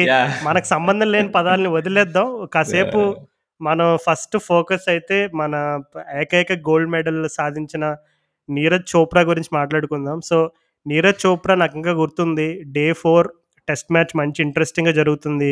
మంచి అటు ఇటు స్వింగ్ అవుతుంది. ఆ మొమెంటమ్ జరుగుతుంది. ఇటుపక్కేమో Neeraj Chopra final round of javelin throw అని చెప్పారు. నేనైతే వెంటనే మ్యాచ్ జరుగుతున్నప్పుడు జస్ట్ ఒక 1, 2 బాల్స్ అలా చూసి వెంటనే ఈ మ్యాచ్‌కి స్విచ్ చేసేసి చాలాసేపు ఈ జావెలిన్ ఫైనల్సే చూశాను అండ్ చూసినప్పుడు చెప్పే చ చెప్పినట్టే నిజంగా ఆ వచ్చిన గూస్ బంప్స్ అనుకో ఏమన్నా అనుకో నేనైతే వర్ణించలేను ఆ హ్యాపీనెస్‌ని. సో, ఆ final this javelin throw final చూసావు నువ్వు? ఓహ్! అట్టెట్లా మిస్ అవుతారు రాజు అది. నేను వెయిట్ చేస్తుండే లాస్ట్ ఈవెంట్ మనది. ఇండియన్ ఇండియన్ ప్లేయర్ ఆడుతున్న లాస్ట్ ఈవెంట్ అది. అసలు హైలైట్ ఏందంటే ఇండియా, పాకిస్తాన్ ఇద్దరు ఉన్నారు. సో, అర్షద్ నదీం పాపం మెడల్ రాలేదు గానీ పాపం నచ్చింది. తన తన యాటిట్యూడ్ కూడా బాగా నీకొక నచ్చింది. తన ఇంట్రెస్టింగ్ హీరో స్టోరీ నీరజ్ తెలుసా? చోప్రా అర్షద్ అంట. నదీం అండ్ నీరజ్ చోప్రా వాళ్ళిద్దరూ కూడా అంటే ఎస్పెషల్లీ అర్షద్ నదీం క ఎక్కువ క్రికెట్ ఆడేవాడంట. నెట్స్‌లో ఎక్కడో ఆడుతూ ఉంటే, అరే! మన థ్రోయింగ్ ఆర్మ్ బావుంది అది అని చెప్పి ఎక్కడో పికప్ చేసుకొని మొత్తం మీద జావెలిన్‌లోకొచ్చాడంట. అండ్ అలాగే జావెలిన్‌లో తనకి ఆహ్, నీరజ్ చోప్రా తన హీరో అని చాలా సార్లు చెప్పాడంట. ఇంతకీ కామెడీ ఏంటంటే నీరజ్ చోప్రా మన హర్షద్ నదీం కంటే వన్ ఇయర్ చిన్నోడు. అలాంటిది నీరజ్ చోప్రా మనోడికి హీరో అంట. సో, అదే వండర్‌ఫుల్ స్టోరీస్ ఇవన్నీ కూడా. అసలు నీరజ్ చోప్రా అంటే నేను మెడల్ వస్తుందేమో అనుకున్నాను కానీ మనం జనరల్‌గా ఇప్పుడు షూటింగ్‌లో, ఆర్చరీలో మన వాళ్ళు చాలా బాగా పెర్ఫార్మ్ చేసినా కానీ ఒలింపిక్స్‌కి రాగానే మన వాళ్ళు ఫ్రీజ్ అయిపోయి సరిగ్గా పర్ఫామ్ చేయరు. అందుకే మనకు బాగా ఆడే స్పోర్ట్స్‌లలో కూడా రాదు. నేను అలానే నాకు నా డౌట్స్ ఉండే నీకు నీరజ్ చోప్రా అరే! ఇప్పుడు సరే బాగా హోప్స్ ఉన్నాయి మరి నిలబెట్టుకుంటాడా పేరు అని. ఇప్పుడు వినేష్ పోగట్ రెస్లర్ అన్నారు. Phogat sister okay. చలో కమాన్ గెలిచేస్తుంది మెడల్ అన్నారు. చూస్తే పాపం సెకండ్ రౌండ్‌లోనే ఓడిపోయింది. ఎందుకు అంటే ఒక్కరోజు వాళ్ళది కాదు ఇప్పుడు నువ్వు ఈటి ఈ జాలిన్లో కూడా చూ చూసుకుంటే అక్కడ 97 మీటర్స్ వేసిన మొనగాడు కూడా ఉన్నాడు లేనప్లో వెట్టర్ అని జర్మన్. తను మరి సో, నీకు ఫైనల్ రౌండ్ వరకు రాలేకపోయాడు. సో, ఆ రోజు వాళ్ళకి ఎట్లా ఉంటుందనేది ఎవరికీ అనమాట అలాంటిది నీరజ్ చోప్రా ఆ ఫస్ట్ త్రో వేసినప్పుడే అసలు ఆ 87 ప్లస్ క్రాస్ అయింది. సరే అమ్మ ఓకే. మంచి త్రో వేసాడు అమ్మ కొంచెం ఓకే. మెడల్ పక్కా వస్తుంది అన్నట్టు అనుకున్నాను. సెకండ్ త్రో వేసినప్పుడు నువ్వు గమనించావు రాజు? రిలీజ్ చేయగానే ఇట్లా తిరిగి ఇట్లా చేతులు ఎత్తేసాడు. అది ఆ కాన్ఫిడెన్స్ కానీ ఆ బాడీ లాంగ్వేజ్, ఆ యాటిట్యూడ్ అసలు నేను అక్కడే ఫ్యాన్ అసలు క్యాండిడేట్గా అసలు. మనీష్ అసలు ఏం అస్సలు ప్రెషర్‌లో ఉన్నట్టు రాహుల్ ఒక చిన్న డౌట్. మన అసలు. తెలుగులో 'స్పీడ్ ఉన్నోడు' అని సినిమా తీసేసారు కదా ఆల్రెడీ. మన! అయితే నిజంగా. లేదంటే మన ఏ డైరెక్టర్‌లు అసలు అంటే ఇప్పుడు ఇప్పుడు జావెలిన్ త్రో అనేది ఒక మంచి ఒక అట్మాస్ఫియర్ క్రియేట్ చేస్తాడు త్రోవర్ చూస్తుంటే. అంత క్రౌడ్‌ని లెవ్వండి అందరూ అంటాడు. ఇట్లా క్రౌ క్రౌడ్‌ని రైల్ అప్ చేస్తాడు. తను కూడా ఒక రకంగా అటు ఇటు ఇట్లా స్ట్రెచ్ అయితాడు, ఇది చేస్తాడు. అది చేస్తున్నప్పుడే ఒక చాంపియన్ కనిపించాడు నాకైతే నీరజ్ చోప్రాలో. ఏంది వీడు చిన్నవాడు 23 ఇయర్స్ సర్లే హర్యానాలో 23 ఇయర్ ఏజ్ అంటే మరి ట్వంటీ ఫైవ్ వేసుకుందాం మహా అయితే కానీ కానీ చిన్నవాడు ట్వంటీ ఫైవ్ అయినా కానీ సో, సో నీకు అలా నీకు స్ట్రెచ్ చేసుకుంటున్నాడు. అక్కడే ఏంది అసలు హీ ఓన్స్ ద స్టేజ్ అసలు వీడసలు వీడే అసలు ముందే ఛాంపియన్ అని మైండ్‌లో ఫిక్స్ అయిపోయాడా అన్నట్టు డౌట్ ఉండే అసలు. కానీ నిజంగా అలా అలా బిహేవ్ చేసి అలా నీకు ఫస్ట్ త్రోనే ఎయిటీ సెవెన్ వేసేసి ఆ ఫస్ట్ త్రో 87నే ఎవడు క్రాస్ చేయలేదు. మళ్ళీ సెకండ్ చేసేసి ఫిక్స్ అయిపోయాడు. ఇక చలో this is my best throw అన్నట్టు ఫిక్స్ అయ్యాడు. అండ్ ఇంకా డామినేట్ చేయడం పెద్ద విషయం రాదు. అసలు అథ్లెటిక్స్ లాంటి ఫీల్డ్‌లో మనం డామినేట్ చేయడం అనేది ఎప్పుడు వినలే. ఏదో మనం జస్ట్‌లో ఫో థర్డ్ బ్రాంజ్ మెడల్ మిస్ అయ్యి ఫోర్త్ రావడం మిల్కా సింగ్‌లు, పీటీ విషయాలు వీళ్ళంతా మనం చిన్నప్పటి నుంచి వింటూ వచ్చాం కానీ ఒక ఈవెంట్‌కి నువ్వు వచ్చి నువ్వే మొ మగాడివి, నువ్వే రారాజువి అన్నట్టు నువ్వు ప్రూవ్ చేసుకోవడం అనేది ఎప్పుడు జరగలేదు. అండ్ అసలు ఏ నేను ఇంకా షాక్ అండ్ దెబ్బకి ఇప్పుడు నాకు తెలిసి ఇప్పుడు మనిషి అసలు ఆ హెయిర్ స్టైలు, ఆ స్టైలు అసలు ఆ స్వాగ్ అది చూస్తుంటే అసలు మరి మన కింగ్ కోహ్లీకి మరి గట్టి పోటీనే ఇస్తాడు నాకు తెలిసి ఎండార్స్‌మెంట్స్‌లో అయినా కానీ ఎక్కడైనా కానీ కొంచెం కింగ్ కొంచెం జాగ్రత్త పడాలి. కింగ్ కోహ్లీ సంగతి ఏంటో కానీ హర్యానాలో ఇప్పుడు ఏ కుర్రాడిని ఏ స్పోర్ట్ ఆడతామంటే వెంటనే జావ్లిన్ త్రో అంటున్నారంట. సో, నేను చదివిన విశేషాలు ఏంటంటే దానికి సంబంధించి మనవాడు హర్యానాలో పానీపట్ అనే డిస్టిక్లో కాంద్రా విలేజ్ నుంచి వచ్చాడు నీరజ్ చోప్రా. సో, తనకి twelve hundred CC Harley Davidson బండుంటదంట. తను 2019లో కొనుక్కున్నాడంట. కానీ ఎప్పుడు ఇప్పుడు మనకి ఇప్పుడు 'అర్జున్ రెడ్డి' లాంటి సినిమాల్లో ఆ బుల్లెట్లు అవి చూపించగానే మనోళ్ళు విజిల్లు అయ్యి వేస్తారు సో, మనవాడు నీరజ్ చోప్రా అయితే ఆ హార్లీ డేవిడ్సన్ బైకు ట్రాక్టర్ పక్కనే పార్క్ చేసేవాడు అంట ఎప్పుడు కూడా ఆ ఎలా బండి ఎలా నడుపుతాడంటే వాళ్ళ అంకుల్ ఏం చెప్పాడంటే, మావాడు బండి నడిపాడంటే కళ్ళలోంచి నీళ్ళొచ్చేయాల్సిందే. మీకు ఇంకా అసలు ఏమాత్రం డౌట్ లేదు అందులో. మావాడు పొలాల్లో నడిపిన అలాగే నడుపుతాడు. రోడ్డు మీద నడిపిన అలాగే నడుపుతాడు. He just likes things fast" అంట. అంటే తనకు అన్ని స్పీడ్ ఉన్నాయో బాగా ఇష్టం అంట మనోడికి. సో, నీరజ్ చోప్రాకి. సో, చాలా వండర్‌ఫుల్ స్టోరీస్ అసలు. ఇట్లాంటి కుర్రోడిని మనం ఇలా ఇప్పుడు అవుట్‌పుట్ అంటే ఎండ్ ఆఫ్ ద డే మనం గోల్డ్ మెడల్ వచ్చింది ఇవన్నీ చెప్పుకుంటున్నాం కానీ చిన్ అ అంటే సింపుల్‌గా 'నీరజ్ చోప్రా' ఏంటో ఉత్తి కాదు. తను స్పోర్ట్స్‌మన్ అవ్వాలని కూడా కాదట. ఏదో కొంచెం ఓవర్ వెయిట్ ఉన్నాడు పిల్లోడు అని చెప్పి పంపించారట. ఏదో ఇంటి దగ్గర గ్రౌండ్ ఉంటే ఒక పంపిస్తే అక్కడ సడెన్‌గా ఏదో మన వాడికి ఏదో టాలెంట్ ఉంది అని గమనించారట అక్కడ కోచెస్ ఎవరో. ఎవరో అక్కడ ప పనిచేసే ఫిట్‌నెస్ ట్రైనరో సంబడి. సో, అక్కడి నుంచి ఎప్పుడైతే జేఎస్‌డబ్ల్యూ వాళ్ళు అరే! ఇట్లా టాలెంటెడ్ పిల్ల పిల్లల్ని మనం చూసుకోవాలి అని చెప్పి ఎప్పుడైతే వచ్చిందో అక్కడంతా తిరగ తిర తిరగరాసేసారు అసలు మొత్తం జాతకం అంతా కానీ అది జస్ట్ ఇమాజిన్ అంటే ఇప్పుడు ఒక ఓవర్ వెయిట్ పిల్లాడికి టాలెంట్ ఉంటుందని ఎవరిని అనుకుంటారు అసలు? అసలు ఓవర్ వెయిట్ లేదు. నో వెయిట్ ఏ వెయిట్ లేదు అసలు దావి అవేవి సంబంధమైన ఫ్యాక్టర్స్ కాదు. కానీ ఇందాక నువ్వు చెప్పా చూడు వెట్టర్ అని తన కాంపిటీటర్ జర్మన్ అతను. సో, అతను వ తనే తన ఏకైక కాంపిటీషన్ అంటే నీరజ్ చోప్రాకి ఏకైక కాంపిటీషన్ అంటే అట్‌లీస్ట్ ఉన్న వాళ్ళలో కొంచెం రికార్డ్ బ్రేకింగ్ ఆహ్, ఉన్నది మన మనోడు ఒక్కడికే వెట్టర్‌కి. సో, మనోడు స్క్రీన్ పైకి రాగానే అసలు వెంటనే ఆహ్, ఇప్పుడు ఎక్కడైతే మనం చెప్పుకుంటున్నామో ఈ కాంధ్ర అనే విలేజ్‌లో ఒక పెద్ద అక్కడ స్పోర్ట్స్ అథారిటీ పర్సన్ ఎవరో ఒకతను పెద్ద స్క్రీన్ అరేంజ్ చేశాడంట. ఆ నీరజ్ చోప్రా ఊర్లో అందరూ చూడడానికి. సో, కుర్రోళ్ళందరూ కూడా అక్కడ ఆల్రెడీ జావ్లిన్ వరల్డ్ టోర్నమెంట్స్ అవి అంతకుముందు చూసిన వాళ్ళు చాలామంది ఎప్పుడైతే ఈ వెటర్ రాగానే వెంటనే అందరూ "అరే! ఈడేరా ఈడేరాడు అరే! మనం మనవాడికి పోటీ ఇచ్చేవాడు ఈడేరా ఈడేరా" అని గుసగుసలాడుకుంటున్నారంట. వెంటనే చూస్తే మనవాడు వెట్టర్ అసలు క్వాలిఫైయింగ్ అదే ఆ ఫైనల్‌లో మరలా top five top six divide చేస్తారు. దాంట్లో కూడా వెళ్ళలేకపోయాడు మనవాడు. సో, నేను చూసినప్పుడు నాకేం అర్థమైందంటే మనవాడు స్పైక్స్ ఏదైనా మరి ఏమైనా ఎందుకంటే ఎక్కువసేపు తను త్రో వేసిన వెంటనే స్పైక్స్‌ని చూసుకునేవాడు. మేబీ ఇప్పుడు చూడు అంటే పెద్ద ఒలింపిక్స్ లాంటి పెద్ద టోర్నమెంట్కి వచ్చి ఒక చిన్న షూ అనే ఒక చిన్న ఎక్విప్‌మెంట్‌లో ఏదో ఒక చిన్న ఫాల్ట్ ద్వారా నీ రిధమ్ మొత్తం అప్‌సెట్ అయిందంటే ఎంత అంటే నిజంగా మనసుకి ఎంత ఇబ్బందిగా ఉంటుంది అంటే అది కరెక్ట్ రీజన్ లేదో నాకు తెలియదు బట్ ఇందాక మనం మాట్లాడుకుంటున్నాం కదా! అంటే ఒలింపిక్స్ లాంటి పెద్ద ఈవెంట్‌కి క్వాలిఫై కష్టపడి అంత హార్డ్ వర్క్ చేసి వెళ్ళిన తర్వాత ఆ స్టేజ్‌లో జస్ట్ ఒక one second of panic one second of pressure నువ్వు ఫీల్ అయితే అంతే ఇంకా.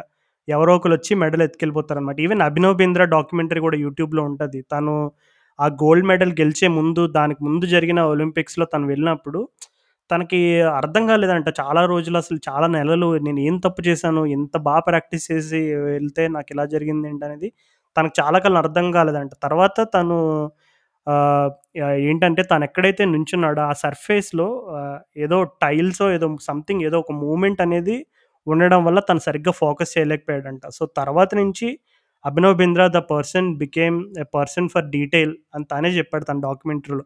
నేను ప్రతి డీటెయిల్ని చాలా కీన్గా అబ్జర్వ్ చేసేవాడిని. నెక్స్ట్ టైం నుంచి నేను ఎక్కడికి వెళ్తున్నాను ఏ ఏరియాకి వెళ్తున్నాను అక్కడ ప్లేస్ ఏంటి ఏది ఎలా ఉంటుంది ఇలాగా అంటే ఈ రకమైనటువంటి ప్రెసిషన్ నిజంగా ఒక అథ్లీట్లో రావాలంటే కనుక definitely he has to go through moments where you know కొంచెం ఎట్లాంటి వరల్డ్ టోర్నమెంట్స్ అయినా సరే ప్రెషర్ టైంలో తను ఎలా ప్రిపేర్ అవుతాడనేది తను ఎలా ప్రిపేర్ అవుతుంది అనేది చాలా ఇంపార్టెంట్ అనమాట యాహ్! అది నేను చూసా అది చాలా మంచి డ డాక్యుమెంటరీ ఉండే ఒలింపిక్స్ వాళ్ళు చేశారు అది. అండ్ అదే అభినవ్ బింద్రా పాపం చాలా రోజుల నుంచి వెయిట్ చేస్తున్నాడు. ఎవరు నాకు నన్ను నన్ను జాయిన్ అయితారు. నేను ఒక్కడినే ఇండివిడ్యువల్ గోల్డ్ మెడలిస్ట్. ఇప్పుడు ఇప్పుడు అభినవ్ బింద్రా స్టోరీ అండ్ ఇప్పుడు నీరజ్ చోప్రా స్టోరీ ఇద్దరు గోల్డ్ మెడలిస్ట్ అయినా ఇందాక నేను అన్నట్టు డిఫరెన్స్ ఏంటంటే అభినవ్ బింద్రా గోల్డ్ మెడల్ కొట్టడానికి తను ఒక్కడే బాధ్యుడు.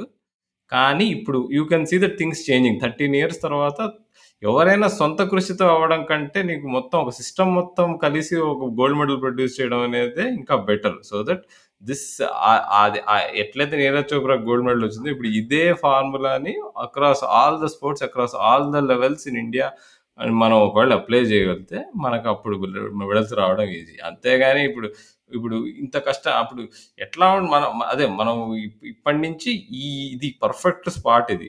ఇక్కడి నుంచి మనం హాకీ అయినా కానీ లాస్ అథ్లెటిక్స్ అయినా కానీ ఎనీ స్పోర్ట్‌లో మనం ఎలా సక్సెస్ రావచ్చు అనేది ఈజీ, ఈజీ ఎగ్జాంపుల్ ఒకటి ఉంది నీరజ్ చోప్రా ఫైవ్ ఇయర్స్ బ్యాకే తను డిస్కవర్ చేశారు. ఫైవ్ ఇయర్స్ నుంచే తను స్పాన్సర్ చేస్తున్నారు. ఫైవ్ ఇయర్స్ ట్రైనింగ్‌తో తను గోల్డ్ మెడల్ వచ్చింది. సో అంత కష్టమేం కాదు. మనం అందరం అనుకుంటాం ఒలింపిక్స్‌లో అంటే చిన్నప్పటి నుంచి ఒలింపిక్స్ అనగా అరే! అక్కడికి మెడల్ రావడం అంటే అసలు రాసిపెట్టి రాసి రాసిపెట్టి ఉండదు. నువ్వు ఒక్కసారి ట్రై చేసే ఫైవ్ ఇయర్స్ కష్టపడితే వస్తుంది. 100% వస్తుంది. ఆ కష్టప ఆ కష్టపడడానికి నీకు రిసోర్సెస్. ఉండాలి అంతే. కుర్రోల్ని ఆ కుర్రోల్ని రిసోర్సెస్ అసలు మామూలు కావాలంటే ఉత్తేజపరచట్లేదు రాహుల్. నిజంగా మన పాడ్‌కాస్ట్ విన్న అంతే వాళ్ళు మరి ఎవరైనా వెంటనే పాడ్‌కాస్ట్‌లో ఫోన్ పక్కన పెట్టేసి జావెలిన్ త్రో పట్టుకుంటారేమో అని అనిపిస్తుంది. Javelin stick. అంతే మరి. ఓ ఒక చే ఒక చేత్తో హాకీ స్టిక్ పట్టుకుందాం. ఇంకో చేత్తో జావెలిన్ పట్టుకుందాం. ఇంకేం కావాలి చెప్పు మనకి? కానీ ఆహ్, అదే ఇంకా మనం అంటే బ మెడల్స్ గెలిచారు కాబట్టి కొన్ని పేర్లు మెన్షన్ చేసాం కానీ మెడల్స్ గెలవని వాళ్ళు కూడా చాలామంది ఉన్నారు. అంటే గెలవని వాళ్ళు అని చెప్పడం కరెక్ట్ కాదు. అసలు ఒలింపిక్స్‌కి క్వాలిఫై అయ్యి వెళ్ళడమే ఒక చాలా బిగ్ అచీవ్‌మెంట్ అది. సో, మెడ అక్కడి వరకు వెళ్ళి ఆహ్, వాళ్ళ 100% ఎఫర్ట్ పెట్టి అన్‌ఫార్చునేట్‌లీ ఆ పోడియంకి బ స్టేజ్ మిస్ అయిన వాళ్ళు చాలామంది ఉన్నారు. నాకు కొన్ని గుర్తున్న పేర్లయితే అదితి అశోక్ ఫ్రమ్ బెంగళూరు తను గోల్ఫ్ లాస్ట్ టైం కూడా రియో ఒలింపిక్స్‌లో కూడా ఆడింది. అంత అంత ఎక్సలెంట్‌గా అయితే ఏం పర్ఫామ్ చేయలేదు. కానీ ఈసారి ఇప్పుడు ఈ రీసెంట్ ఇప్పుడు జరిగిన ఒలింపిక్స్‌లో తను ఆల్మోస్ట్ తన వరల్డ్ ర్యాంక్ వచ్చేసి దగ్గర దగ్గర దగ్గర 200 ఎంతో ఉన్నది. అట్లాంటి తను నంబర్ ఫోర్ వచ్చిందంటే like that says it all. అంటే గోల్ఫ్ గురించి మనం అంత ఎక్స్‌పర్ట్ కాదు. సో, దాని గురించి నేను అంత డీటెయిల్‌గా చెప్పలేను కానీ బట్ స్టిల్ అసలు గో గోల్ఫ్ మ ఎంత కష్టమో తెలుసా రాజు? నేను అమెరికాలో ఉన్నప్పుడు టాప్ గోల్ఫ్ అని ఒక ఫేక్ గోల్ఫింగ్ గోల్ఫ్ ఉంటుందది. అంటే గోల్ఫ్ లాగా ఒక సెట్టింగ్ గోల్ఫ్ కోర్స్ కాదు గానీ, ఒక ఒక ఒక బిల్డింగ్ మీద నుంచి నువ్వు గోల్ఫ్ బాల్స్ కొట్టాలన్నమాట. ఒక ఒక గ్రౌండ్ మీదకి. సో, అదొకసారి ఆడడానికి ట్రై చేశాను నేను. అది ఎంత కష్టం తెలుసా రాజు? నువ్వు అక్కడ బాల్ పెట్టుకొని మనం క్రికెట్ బాల్‌ని కొట్టినట్టు కొట్టడానికి ట్రై చేస్తే అసలు బాల్ లెవ్వనే టచ్ లెవ్వదు. కూడా అవ్వదసలు. అండ్ మనం అనుకుంటాం. ఆ టచ్ కూడా కాదు. తగిలినా గానీ అదేదో ఫ్లాట్‌గా ఎళ్తుంది. గ లేదా రోలింగ్ కవర్ డ్రైవ్ కొట్టినట్టు పోతుందది. కా అది ఎంత కష్టమైన స్పోర్ట్. ఎంత కాస్ట్‌లీ స్పోర్ట్. ఒక్కొక్క గోల్ఫ్ క్లబ్ అసలు ఎన్నో లక్షలకు లక్షల రూపాయలు ఉంటుందనుకుంటా అసలు మంచి క్వాలిటీవి. అట్లాంటి స్పోర్ట్ తను మన అమ్మాయి అసలు టేకప్ చేసుకొని అసలు ఎండ్ 200 అంట ర్యాంక్. 200 ర్యాంక్ ఉండి నీకు టాప్ సిల్వర్ 5 మెడల్ కొద్దిలో మిస్ గోల్ఫర్స్‌తో అయింది అంతే. కంపీట్ చేసి అంతే. పాపం నేను నేను చూసా కూడా పాపం. ఆ అమ్మాయి అంటే ఎంత ఎంత ఇంత ఫోకస్‌తో ఆడుతుంది. వాళ్ళ అమ్మ వెనకాల. వాళ్ళ అమ్మని క్యాడీగా చేస్తుండే. క్యాడీ అంటే వాళ్ళు ఇటు బ్యాగులు మోయడం పాపం. ఎంత బాగుండేనో. నాకు ఎట్లా అనిపిస్తదంటే మన దగ్గర చూపిస్తారు ఇప్పుడు సినిమా హీరోల వెనకాల వాళ్ళ మమ్మీలు ఉంటారుగా అట్లనే ఇక్కడ కూడా ఏముంది గోల్ఫ్ ఆడుతుంది. She is also heroine. So, ఆవిడ వెనకాల వాళ్ళ అమ్మ పాపం బ్యాగ్ మోస్తూ తనని మోటివేట్ చేస్తూ చాలా మంచి. ఇక్కడ బెంగుళూరులో రెండు 2, 3 స్పాట్స్ ఉన్నాయి రాహుల్ గోల్ఫ్ ఆడడానికి. ఆహ్, నేను కానీ ఆ మెంబర్‌షిప్ ఆ మెంబర్‌షిప్ అవునవును. ఫీజే బాగా అక్కడికే వస్తున్నా. మన సో, నేను జేబుల్ని స్టార్టింగ్‌లో మేము జర్నలిజం చదివేటప్పుడు మా ప స్పోర్ట్స్ ప్రొఫెసర్ తీసుకెళ్ళారు అక్కడికి. తీసుకెళ్ళినప్పుడు సేమ్ అంటే ఆహ్, ఆహ్, అసలు చాలా ఇన్ ఇంటిమిడేటింగ్ ఉంటది ఎన్వైర్న్‌మెంట్. ఎందుకంటే అసలు నీకు వేరే ప్రపంచంలోకి వచ్చినట్టు అనిపిస్తది అక్కడ. ఒక నువ్వు గోల్ఫ్ కోర్స్‌కెళ్ళావంటే. సో, అక్కడ నేను గూడా మ మమ్మల్ని అందరికీ బ గోల్ఫ్ గురించి ఇంట్రొడ్యూస్ చేసి అది ఇది రూల్స్ చెప్పి అన్నీ చేశారనమాట. సో, అందరిని "అరే! ట్రై చేయండి. ఊరికే సరదాగా ఆడండి కాసేపు" అది ఇది అని అన్నాడు మా ప్రొఫెసర్. సో, నిజంగా నువ్వు చెప్పినట్టుగా నేను కూడా ఆ గోల్ఫ్ క్లబ్ తీసుకొని ట్రై చేసా ఏముందిరా క్రికెట్‌లో ధోనిలాగా హెలికాప్టర్ షాప్ కొ కొట్టడమే ఇంకెళ్ళిపోద్ది ఎక్కడికో అని ఏదో ట్రై చేశాను. కానీ నిజంగా ఫస్ట్ టూ అటెంప్ట్స్‌లో బాల్ టచ్ కూడా అవ్వలేదు. నాకు అప్పుడు తెలిసింది. అరే! ఏదో గోల్ఫ్ అంటే మనం చిన్న బాలు అక్కడికి అది ఏముందిలే ఒక ఫ్లాగ్ ఉంటుంది ఒక పోస్ట్ ఉంటుంది అక్కడ కొట్టడమే సింపుల్ అది ఇది అని ఏదో అంటే మనకు తెలియని వయసులో మనం చాలా ఎస్టిమేషన్ వేసుకుంటాం సో, నిజంగా అలా అనుకునేవాడిని కానీ నిజంగా ఆహ్, గోల్ఫ్ అనేది ఎంత హార్డ్ అనేది నాకు నువ్వు చెప్పినప్పుడు I can completely relate to it. యాక్చువల్‌గా చూడడం కూడా చాలా ఎంజాయబుల్ రాజు. మనం అందరం అనుకుంటాం అసలు గోల్ఫ్ ఎవడు చూస్తాడురా 4 రోజులు పొద్దున్నే సాయంత్రం వరకు ఎవడో బాల్ ఎక్కడో కొడితే టోపీలు వేసుకొని పిట్టల దొరల్లాగా వాళ్ళు పోయి బాల్ ఏరుకుంటూ అది ఇది చేస్తుంటారు" అనిపిస్తుంది కానీ నేను మొన్న మొన్న చూసాను నేను ఐతీ అశోక్ ఆడుతున్నప్పుడు ఒక ఒక వన్ అవర్ చూసినట్టున్నా అండ్ హైలైట్స్ చూసానన్నమాట. అది చాలా ఇంట్రెస్టింగ్ గేమ్ యాక్చువల్లీ రాజు. అంటే you can enjoy it. Especially నువ్వు ఎవరిన ఎవరికైనా రూట్ చేస్తున్నావు అనుకో చాలా ఎంజాయ్ చేయొచ్చు యాక్చువల్ గేము. అంటే చాలామంది అది ట్విట్టర్‌లో చూస్తే అందరూ అన్నారు కూడా. ఇప్పుడు ఫస్ట్ టైమ్ గోల్ చూస్తున్న వాళ్ళు యాక్చువల్‌గా క్ క్రికెట్ ఫ్యాన్స్ ఎవరైనా చూస్తుంటే మీరందరికీ మీకందరికీ టెస్ట్ క్రికెట్‌తో పారలల్స్ ఉంటాయి ఈ గేమ్‌కి. సేమ్ టెస్ట్ క్రికెట్ లాగానే 4 రోజులైతుంది. అన్ని రోజులు తరబడి బ్యాక్ ఉన్నవాడు మళ్ళీ కమ్‌బ్యాక్ చేస్తాడు. దీనిలో చాలా ఉంటాయి వేరియేషన్స్ అని. And yeah! It's a damn interesting game యాక్చువల్‌గా. నేను ఇదివరకు అనుకున్నదంతా తప్పని నాకు అర్థమైందన్నమాట. చూ చూడడం స్టార్ట్ చేస్తే అది కూడా చాలా ఇంపార్టెంట్. Interesting and. అలాగే మన అదితి అశోక్ మెడల్ కొద్దిలో మిస్ అయినప్పుడు మనకి ఆ యాక్యురెన్స్ యాక్యురసీ అనేది ఎంత ఇంపార్టెంట్ అనేది మనకి అర్థమవుతుంది ఈ స్పోర్ట్ ఈ స్పోర్ట్‌లోనే కాదు ఏ స్పోర్ట్‌లో అయినా. పివి సింధు బ్రాంజ్ గురించి ఏమంటావు? ఇక పివి సింధు మరి మా కాదు అది మరి హైదరాబాద్ ఇక్కడ గచ్చిబౌలిలో పోతే అసలు ఈ ప్రతి ఒక్క అమ్మాయి, అబ్బాయి ఎవరు ఎవరు మీ ఐడల్ అంటే పివి సింధు అని చెప్తారు. అండ్ అంటే ఇప్పుడు పివి సింధు కంటే ముందు సైనా వాళ్ళు ఎట్లయితే తను ఇట్లా ఇట్లా బ్యాడ్మింటన్ అనే స్పోర్ట్ తీసుకొచ్చి అని ఎట్లా చెప్పిందా దాన్ని కొనసాగించడంలో అసలు ఇక నుంచి వస్తూనే ఉంటారు మన దగ్గర బ్యాడ్మింటన్ ఛాంపియన్స్. ఇప్పుడు ఇప్పుడు పీవీ సింధు తర్వాత ఎవరు అనే క్వశ్చన్ ఉండదు. ఎందుకంటే ఒక్కసారి నువ్వు నువ్వు గచ్చిబౌలిలో అక్కడ గోపిచంద్ గోపీచంద్ అకాడమీ దగ్గర నువ్వు ఒకవేళ డ్రైవ్ చేసుకుంటూ పోతుంటే నీకు ఒక పది మంది అట్లా తిరుగుతూ ఉంటారు అక్కడ. ర్యాకెట్లు పట్టుకొని ఆ అకాడమీలోకి వెళ్తూ చిన్న చిన్న పిల్లలు, పెద్ద పెద్దవాళ్ళు అది ఇది అసలు. అండ్ పీవీ సింధు అయితే ఒక రకంగా one of the best Indian athletes of all time అని చెప్పొచ్చు. ఎందుకంటే రెండు మెడల్స్ కన్జర్వేటివ్ ఒలింపిక్స్లో గెలవడం ఇండివిజువల్ మెడల్స్ మామూలు విషయం కాదు. ఇంతకంటే ముందు సుశీల్ కుమార్ రెస్లర్ తను తను చేశాడు తనతో పాటు సుశీ సింధు ఇప్పుడు. ఇంట్రెస్టింగ్ స్టోరీ uh, కదా సింధుది. తను చాలా చిన్న వయసులో ఆల్మోస్ట్ స్కూల్కి వెళ్ళే టైంలో వాళ్ళ డాడీ వాలీబాల్ ఛాంపియన్ అంట. సో, వాలీబాల్ ఆడడానికి ఎక్కడికో చిన్న అదే ఆడిటోరియం లాంటి దానికి ఎక్కడికో సంథింగ్ వెళ్తే పక్కన వాళ్ళ డాడీ వాళ్ళు కొంచెం వాలీబాల్‌లోనో దేంట్లోనో బిజీ అయిపోతే పక్కన ఎవరు షటిల్ ఆడుతున్నారంట. షటిల్ ఆడుతుంటే చూసిందంట ఈ అమ్మాయి. చూసి ఏంటిది ఏదో బాగుంది నేను కూడా ట్రై చేస్తాను అని చెప్పి ఒకటి, రెండు సార్లు ఆడిందంట. ఇంకంతే. That is when she started fell in love with the game and rest is history ఇంకా. యా అసలు అంటే ఇప్పుడు ఒక్కటి మనం ఈ షటిల్ స్పోర్ట్స్ మే మెయిన్‌లీ ఇప్పుడు నువ్వు చైనా వాళ్ళు లేదంటే జాపనీస్ వీళ్ళు ఇండోనేషియన్స్ వీళ్ళందరూ ఫేమస్ ఫస్ట్ నుంచి. మన దగ్గరనే ప్రకాష్ పడుకొని వీళ్ళంతా కొంతమంది ప్లేయర్స్ ఉన్నా కానీ ఎప్పుడు అంటే అంత అంత లెవెల్ డామినేట్ ఎప్పుడు చేయలేము మనం. ఈ అంటే దాని ఫుల్ క్రెడిట్ గోపీచంద్‌కే ఇవ్వాలి. తను ఎట్లయితే అకాడమీ పెట్టాడో, ఎట్లయితే ఆ ప్రోగ్రామ్ స్టార్ట్ చేసాడో అండ్ అదే నీకు అక్కడి నుంచి స్టార్ట్ అయింది. అండ్ నీకు సింధు స్పె అంటే ఒక డిఫరెన్స్ ఉంది మనకు సింధుకి ఇంకా వేరే rest of the all the badminton players ఆ హైట్, ఆ ఫిజికాలిటీ ఎవ్వరికీ లేదు. ఏ నీకు ఏ బ ఏ చైనీస్ ప్లేయర్‌కైనా, ఏ జాపనీస్ ప్లేయర్‌కైనా, ఇండోనేషియన్ ప్లేయర్‌కైనా, ఏ తైవాన్ ప్లేయర్‌కైనా ఎవ్వరికీ లేదు.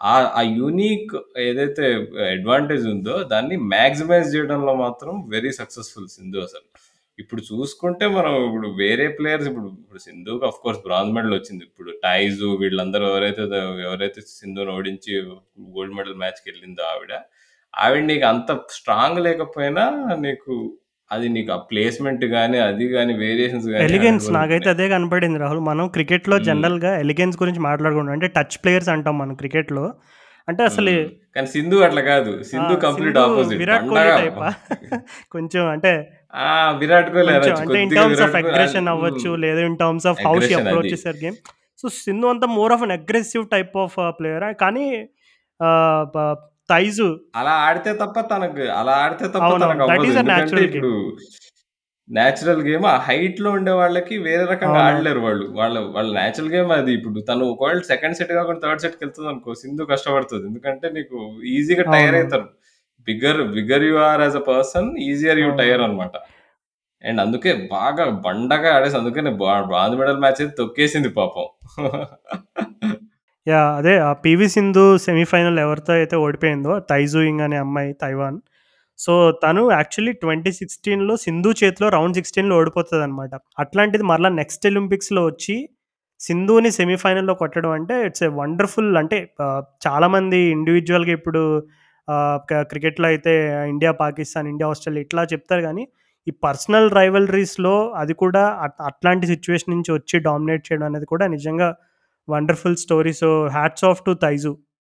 Yeah పాపం గోల్డ్ మెడల్ కొట్టలేదు తను. అది అది సాడ్ థింగ్ కానీ తన గేమ్ బాగా నచ్చింది రాహుల్. నువ్వు ఇన్- మనం ఇందాక అవును. మాట్లాడుకున్నట్టు ఎలిగెన్స్ కనపడింది. అంటే షటిల్లో మ్మ్. మనం జనరల్గా ఎప్పుడు చూసినా అరే అది సైనా దగ్గరికి అనే అనుకుంటా. మన ఇండియా ఇండియాలో సైనా ఉంటుంది ఆ- ఆ type of సైనాక్ I think she balances both అనుకుంటా. She. Has that aggressive route అది కూడా చూసాం మనం చాలా సార్లు అదే. తను అగ్రెసివ్గా ప- ఇవి కొట్టడం. కానీ కానీ అదే కదా అది సింధు యూనిక్ అలా నీకు ఏ చైనీస్ ప్లేయర్ ఏ సక్సెస్ఫుల్ బ్యాడ్మింటన్ ప్లేయర్ కైనా కానీ తనకున్న ఫిజికల్ గిఫ్ట్స్ లేవు. సో దాన్ని మాక్సిమం యాక్చువల్ అంత నువ్వు అంత హైట్ ఉండడం కూడా అంత అడ్వాంటేజ్ కాదు నువ్వు చూసుకుంటే. నీకు నీకు నువ్వు గమనిస్తే చిన్నప్పుడు కూడా నువ్వు షటిల్ ఆడుతున్న వాళ్ళతో పొట్టి వాళ్ళు బాగా ఆడతారు. అబ్జర్వ్ చేసావు రాజు నువ్వు?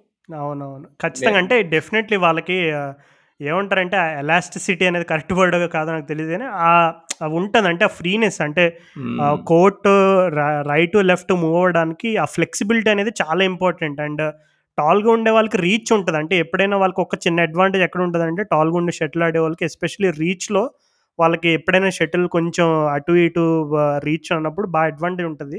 కానీ మూమెంట్స్ పరంగా అయితే నువ్వు అన్నట్టుగా కొంచెం హైట్ తక్కువ ఉన్న వాళ్ళే ఫ్లెక్సిబుల్గా మూవ్ అవ్వడానికి ఆ కార్నర్ అదే కోర్ట్ కార్నర్ టు కార్నర్ ఫ్లెక్సిబుల్గా మూవ్ అవ్వడానికి వాళ్ళకే ఎక్కువ ఒక అడ్వాంటేజ్ ఉంటుందని చెప్పుకోవచ్చు మనం. కానీ అసలు నాకు తెలిసి సింధు అసలు బ్యాడ్మింటన్ కాకుండా ఏ బాస్కెట్ బాల్ లేదంటే పోనీ any other sport any other sport pure athlete చూస్తేనే మనిషి హైట్ ఒక్కటనే కాదు నువ్వు అంటే అదేంటి ఎంత fit గా ఉంది అసలు అది అది చూస్తే మాత్రం అంటే ఇండియా ఇండియా ప్రొడ్యూస్ చేసిన one of the best athlete ఈజీగా ఒకళ్ళు లాంగ్ జంప్ ఆడినా కానీ అథ్లెటిక్స్ ఒకళ్ళు రన్నింగ్ అయినా కానీ ఎక్కడైనా కానీ నాకు తెలిసి Sindhu she would have dominated cricket. ఆడినా కానీ అవును రాహుల్. ఇంకా వేరే అథ్లెటిక్స్ గురించి మనం మాట్లాడుకోవాలంటే ఇప్పుడు ట్వంటీ కిలోమీటర్స్ రన్ ఒకటి ట్వంటీ కిలోమీటర్స్ వాక్ ఉంది రన్ కాదు సారీ వాక్ ట్వంటీ చూసా కిలోమీటర్స్ కాసేపు వాక్ చూసా అది కూడా నాకు ఇష్టం అందులో కొద్దిగా కూడా.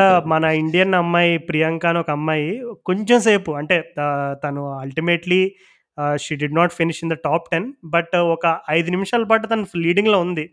సో నిజంగా ఎక్కడో ఒక తెలియని ఒక చిన్న ఆశ అరే అంటే తన రికార్డ్స్ కూడా చూసాను నేను యాక్చువల్లీ తను ట్వంటీ కిలోమీటర్స్లో కూడా వాక్లో ఒక రికార్డ్ సృష్టించింది ఆల్రెడీ ఒక టోర్నమెంట్లో సో చాలా డెస్పరేట్గా అరే కొంచెం వస్తుందేమో టాప్ త్రీలో రావాలి రావాలని చాలా అనుకున్నాను కానీ అన్ఫార్చునేట్లీ తను పాపం లాస్ట్ స్టేజెస్లోకి వచ్చేసరికి కొంచెం టైర్డ్ అయిపోయి వెనక్కి వెళ్ళిపోయింది. ఇద్దరు అమ్మాయిలు పార్టిసిపేట్ చేశారు. జాట్ అని ఒక అమ్మాయి అండ్ ఇలా ప్రియాంక అని అమ్మాయి. సో ఇద్దరు కూడా వెల్ డన్ వండర్ఫుల్ నిజంగా అందులో పార్టిసిపేట్ చేశారు కంప్లీట్ చేశారు. ఎందుకంటే మనం చాలాసార్లు ఈ మ్యారథాన్లు అవి ఇవి చాలామంది టాప్ త్రీలు అవి కామన్గా మాట్లాడుకునేవి.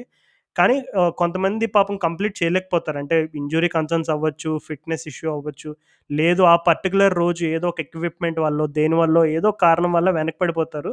కానీ మన వాళ్ళు సక్సెస్ఫుల్గా కంప్లీట్ చేశారు. అందులో ఒక అమ్మాయి అయితే నాకు తెలిసి టాప్ ఫిఫ్టీన్లోనో టాప్ ట్వంటీలోనో ఉంది. So that itself is a you know quite a big achievement so well and to both them so ఇట్లా ఇన్ని గేమ్స్ నడుస్తుండే అసలు చూసుకుంటే సోనీ స్టూడియోస్ వాళ్ళు అయితే ఒకే టైంలో రెండు రెండు ఈవెంట్స్ కవర్ చేస్తున్నారు. క్రికెట్ ఇంకా నీకు ఒలింపిక్స్ ఆ టైంలో అసలు ఈసారి ఒక స్పెషాలిటీ ఏంటంటే ఫస్ట్ టైం ఒలింపిక్స్కి తెలుగు కామెంటరీ ఉండే.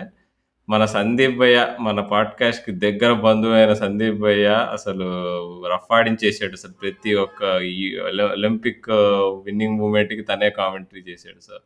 తను కూడా అసలు తన తనతో మాట్లాడాను నేను నిన్న. అసలు తను okay how was the experience తను అసలు అక్కడ స్టూడియోలో కవర్ చేస్తున్నప్పుడు పెద్ద పెద్ద వీళ్ళు గవాస్కర్లు వీళ్ళందరూ కూడా నీకు క్రికెట్ పక్కన పెట్టేసి ఒలింపిక్స్ చూస్తుండే అసలు డాన్సులు కానీ ఈ పరంగా కానీ సో ఆ ముచ్చట్ల గురించి కొంచెం మేము సందీప్ భయ్యతో మాట్లాడాను ఒక పది నిమిషాలు. సో అక్కడికి మనం cut అయిదాము.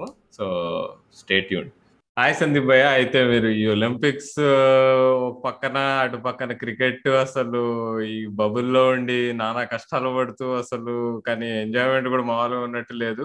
So how was it calling all this iconic moments అసలు? సూపర్ స్పెషల్ ఫీలింగ్ ఇది. ఎందుకంటే ఒకటి స్వార్థం పరంగా మాట్లాడుకుంటే టోక్యో నుంచి Paris Paris Olympics twenty twenty ఫోర్లో ఉన్నాయి. సో ఈ ఒలింపిక్ హైలైట్స్ తెలుగు ఛానల్స్లో వేసినప్పుడు దాదాపు ఏడు మెడల్స్లో నాలుగిటికి వాయిస్ నేనే ఇచ్చాను కాబట్టి నా వాయిస్ వినిపిస్తుందని ఒక హ్యాపీనెస్ అయితే ఉంది. ఓ యూరో నుంచి కోపా నుంచి అండ్ అతను ఇండియా శ్రీలంక మధ్యలో రెండు మ్యాచ్లు చేశాక ఒలింపిక్స్లో మేజర్ ఈవెంట్స్ కాల్ చేయడం అండ్ క్లోజింగ్ అండ్ ఓపెనింగ్ సెరమనీలో ఇండియా కంటింజెంట్కి ఇక్కడ వాయిస్ ఇవ్వడం అనేది ఒక brilliant feeling yes bio bubble ఇవాళకి this is my seventy day seventy days అయింది బయో బబుల్లో ఉండి బట్ ఆల్ వర్త్ ఇట్ మరి అసలు అసలు ఇంట్రెస్టింగ్ థింగ్ ఏంటంటే ఇప్పుడు ఇండియా ఇంగ్లాండ్ సిరీస్ నడుస్తోందంటే అసలు ఎస్పెషల్లీ మనం ఫారెన్ టూర్ వెళ్ళామంటే ఇంగ్లాండ్కి వెళ్ళామంటే ఇంగ్లాండ్లో టెస్ట్ క్రికెట్ కంటే పెద్ద స్పెక్టికల్ ఉండదు. ఎస్పెషల్లీ ఇంకా ఇండియా ఉందంటే ఒక సమ్మర్లో అది ఇంకా నెక్స్ట్ లెవెల్ అసలు.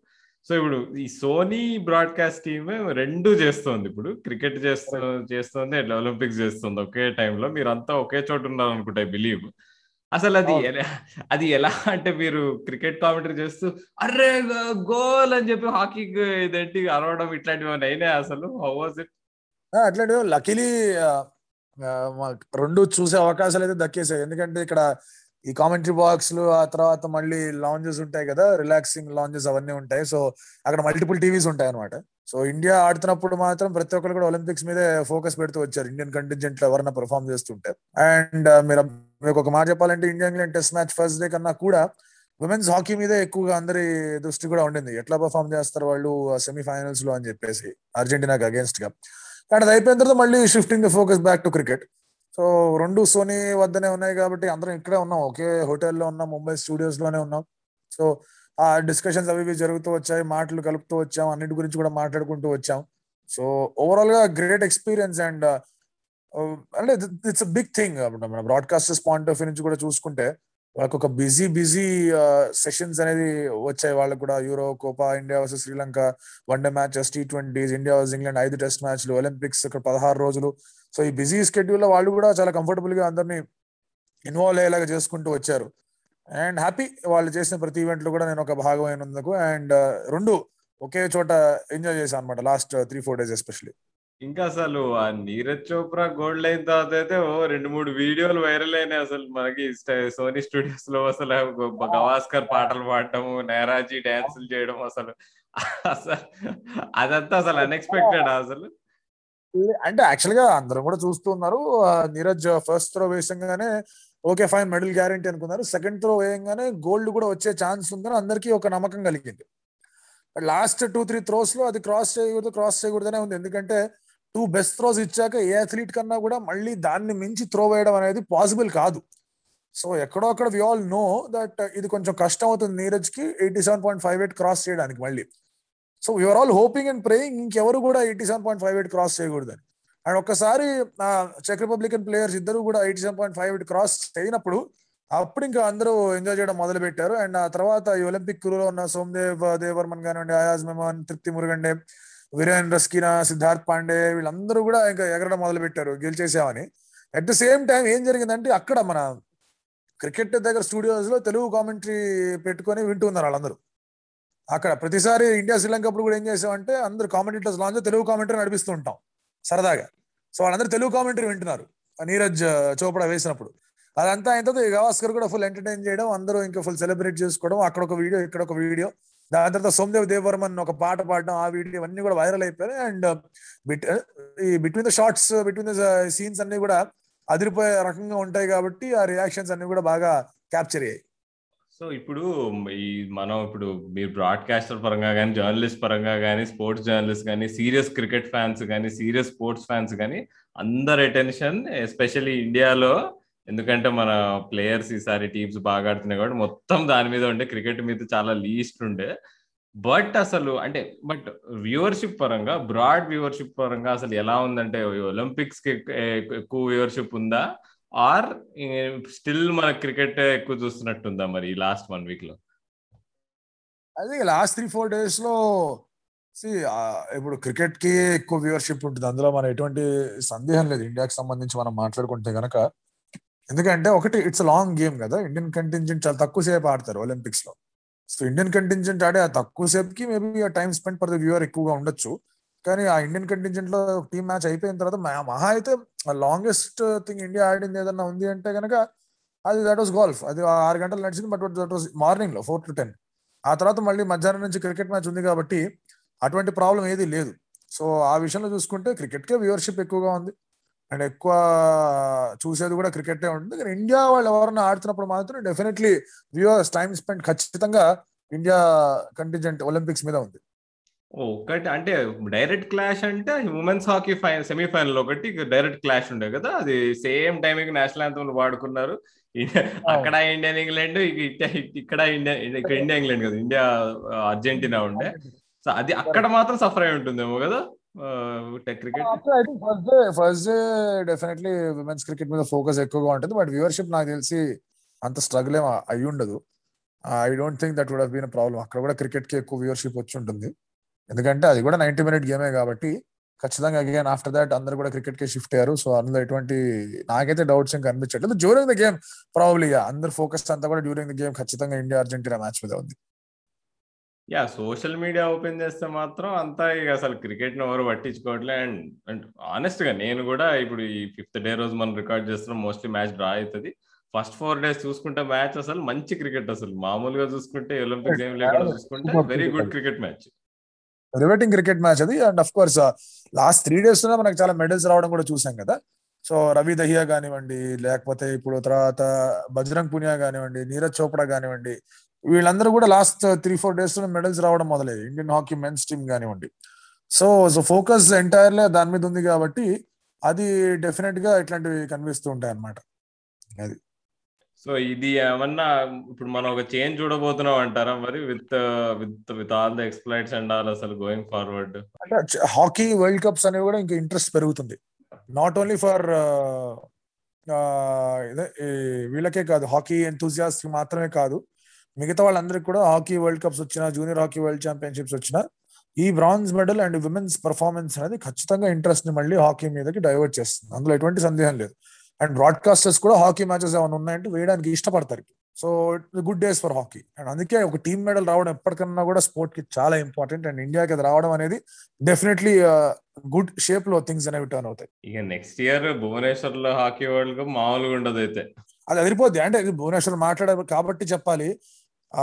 Odisha sports ministry CM Naveen Patnaik వాళ్ళు హాకీకి చేసినంత సపోర్ట్ అనేది బహుశా ఇంకెవరు కూడా ఎప్పుడు కూడా చేసి ఉంటారు they deserve all the applause credit respect and everything else ఎందుకంటే వాళ్ళు హాకీకి ఇచ్చిన ఫెసిలిటీస్ కానివ్వండి వాళ్ళు హాకీ ప్లేయర్స్ ట్రీట్ చేసిన విధానం కానివ్వండి అవి ఇంకే స్టేడియం ఏ స్టేట్లో కూడా లేదు ఏ స్పోర్ట్స్ మినిస్ట్రీ కూడా చేయలేదు. So definitely Odisha deserves all the rights hockey అనగానే ఒడిషా నవీన్ పట్నాయక్ అనే పేరు ఖచ్చితంగా వినిపిస్తుంది. అవును భయ్య చాలా అన్సంగ్ హీరో ఇప్పుడు చాలా మంది చాలా మందిని పొగుడుతున్నారు కానీ పాపం నవీన్ పట్నాయక్ రావాల్సిన రికగ్నిషన్ రావట్లేదు. బట్ స్టిల్ యా ఒకసారి ఇండియన్ టీం అంతా కూడా వెనక్కి వచ్చిన తర్వాత ఖచ్చితంగా వాటి గురించి కూడా మనం మాటల్లో వినడం చూస్తూ ఉంటాం. యా చూద్దాం అసలైతే. నేనైతే అదే చిన్నప్పటి నుంచి క్రికెట్తో పాటు హాకీ కూడా ఇంట్రెస్ట్ ఉండేది. బట్ పోన్ పోన్ మన వాళ్ళ పర్ఫార్మెన్స్ డౌన్ అయ్యే కొద్దీ ఇక మనకి ఈఎస్పిఎన్లు వీళ్ళందరూ హాకీ మ్యాచెస్ చూపించడం మానేశారు. సో మళ్ళీ మంచి రోజులు తిరిగి వచ్చాయని చెప్పుకోవచ్చు. మా ఈ క్రికెట్ నగరం ఇవాళ ఈ ఎపిసోడ్లో ఒలింపిక్ నగరంగా మారింది. Correct correct correct. అందులో కూడా కొంచెం మధ్యలో క్రికెట్ మాట్లాడాం సో మొత్తం విశ్వనగరంగా మారింది ఈసారి. ఏదైనా మన ఇప్పుడు అదే కదా ఇప్పుడు మన మన దౌర్భాగ్యం అదే కదా భయ్య. ఇప్పుడు ఇప్పుడు ఎంత బాగా ఒలింపిక్ పర్ఫార్మెన్స్ గురించి కాకుండా మనం ఆ టైంలో క్రికెట్ చూస్తున్నారా?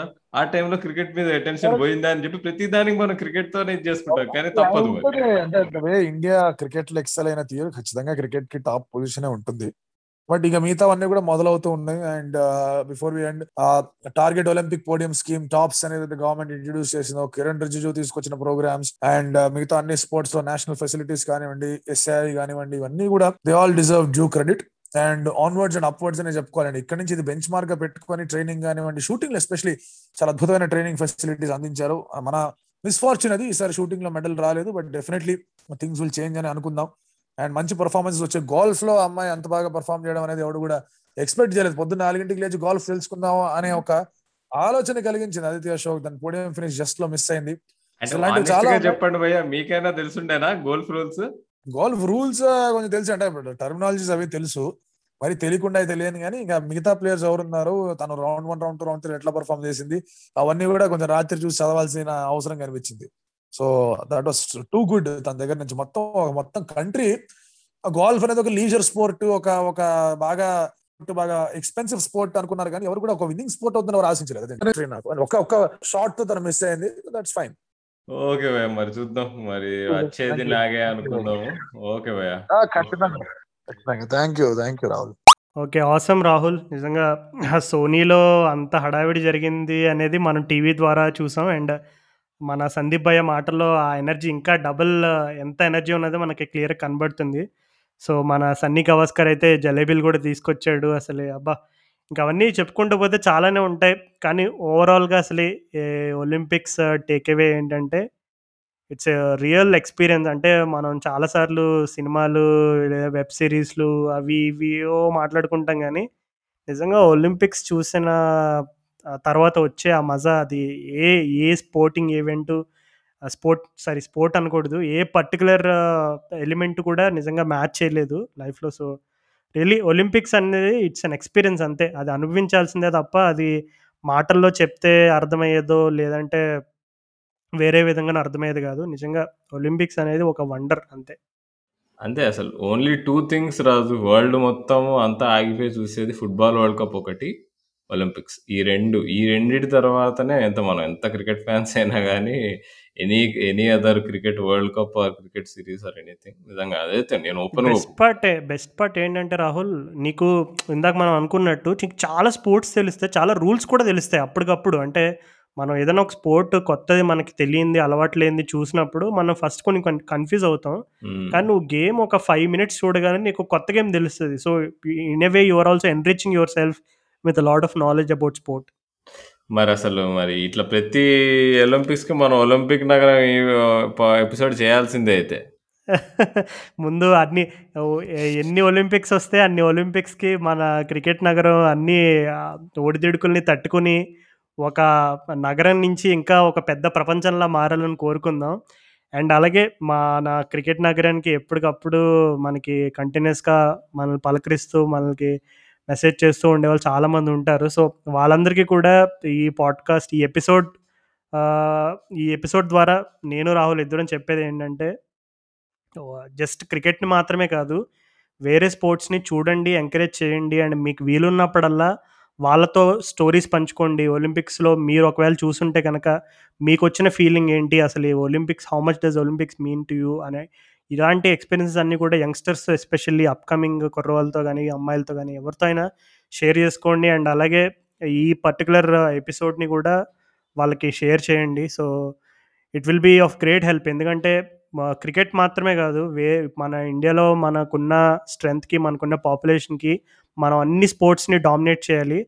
సో ఆ మంచి ఉద్దేశంతో మేము ఒలింపిక్స్ పైన ఎక్కువ ఫోకస్ చేయడం జరిగింది ఎపిసోడ్లో ఓకే రాజు మళ్ళీ మనం మరి సెకండ్ టెస్ట్ మ్యాచ్ అసలు మర్చిపోయి. అసలు టెస్ట్ సిరీస్ జరుగుతుందని మళ్ళీ అసలు అసలు ఈ ఎపిసోడ్లో మనం ఫస్ట్లో క్రికెట్లో గురించి మాట్లాడాము. సో అదే సెకండ్ టెస్ట్ మ్యాచ్ ఇంపార్టెంట్ విషయం మర్చిపోయాను రాహుల్ నాకు ఇప్పుడే గుర్తొచ్చింది. జాఫర్ ఆర్చర్ తను టీ ట్వంటీ వరల్డ్ కప్ నుంచి అండ్ అలాగే యాషెస్ నుంచి తను ఇప్పుడు తప్పుకున్నాడు ఇంజరీ కారణం వల్ల. సో నిజంగా ఇంగ్లాండ్కి ఎదురులేని దెబ్బ ఇది. ఆ! ఇగ అయిపోయింది లైట్‌లే ఇంగ్లాండ్ ఏదో వాళ్ళు యాషెస్, యాషెస్ అంటున్నారు గానీ, ఇన్ని ఇంజ్యూరీస్‌తో, ఇంత ప్రాబ్లమ్స్‌తో వాళ్ళేమీ గారు. గమ్మున వైట్ బాల్ క్రికెట్ ఆడుకుంటారు నాకు తెలిసి ఇంకో 2 ఏళ్ళు. ఆ రెడ్ బాల్ అయితే రెడ్ బాల్ క్రికెట్ అయితే బా సఫర్ అయింది ఇంగ్లాండ్‌లో. మరి లార్డ్స్‌లో మరి మన ఇంగ్లాండ్ వాళ్ళు ఏమైనా కొంచెం బెటర్ పెర్ఫార్మన్స్ చూపిస్తారని ఎక్స్‌పెక్ట్ చేయొచ్చా మరి? మన అంటే మన బ్యాటింగ్ కూడా అంత తోపు లేదు చూసుకుంటే. కేఎల్ రాహుల్ ఇన్నింగ్స్ పక్కన పెడితే నీకు సెకండ్ ఫస్ట్ ఇన్నింగ్స్‌లో మనము 200 స్కోర్‌కే మనం కట్టేసేవాళ్ళం. సో, అంటే we have to be careful. ఇప్పుడు మనం ఇంగ్లాండ్ వాళ్ళు రెడ్ బాల్ క్రికెట్ సరిగ్గా ఆడట్లేదని చెప్పి ఓవర్ కాన్ఫిడెన్స్ పెట్టుకుంటే మాత్రం అక్కడ కింగ్, కింగ్ యాండర్సన్ ఉన్నాడు. మన కింగ్ కోహ్లీ కంటే తనే కింగ్ అని ప్రూవ్ చేసుకోవాలని చెప్పి రెడీగా ఉన్నాడు. ఓకే. మరి ఇక చలో మరి next next second last test match తర్వాత కలుద్దాము. Hopefully India is one up అప్పుడు. అండ్ ఈ ఒలింపిక్స్ హ్యాంగ్ ఓవర్ అప్పటికి అయిపోతుంది అప్పుడు మనం ప్యూర్‌గా మళ్ళీ క్రికెట్ ఎపిసోడ్స్ స్వచ్ఛంగా మాట్లాడుకోవచ్చు. సో, అంతవరకు వింటూనే ఉండండి 'క్రికెట్ నగరం' పాడ్‌కాస్ట్. చూస్తూనే ఉండండి క్రికెట్. నేను మీ క్రికెట్ ఇప్పుడు రాహుల్ సైనింగ్ ఆఫ్ గుజరాత్.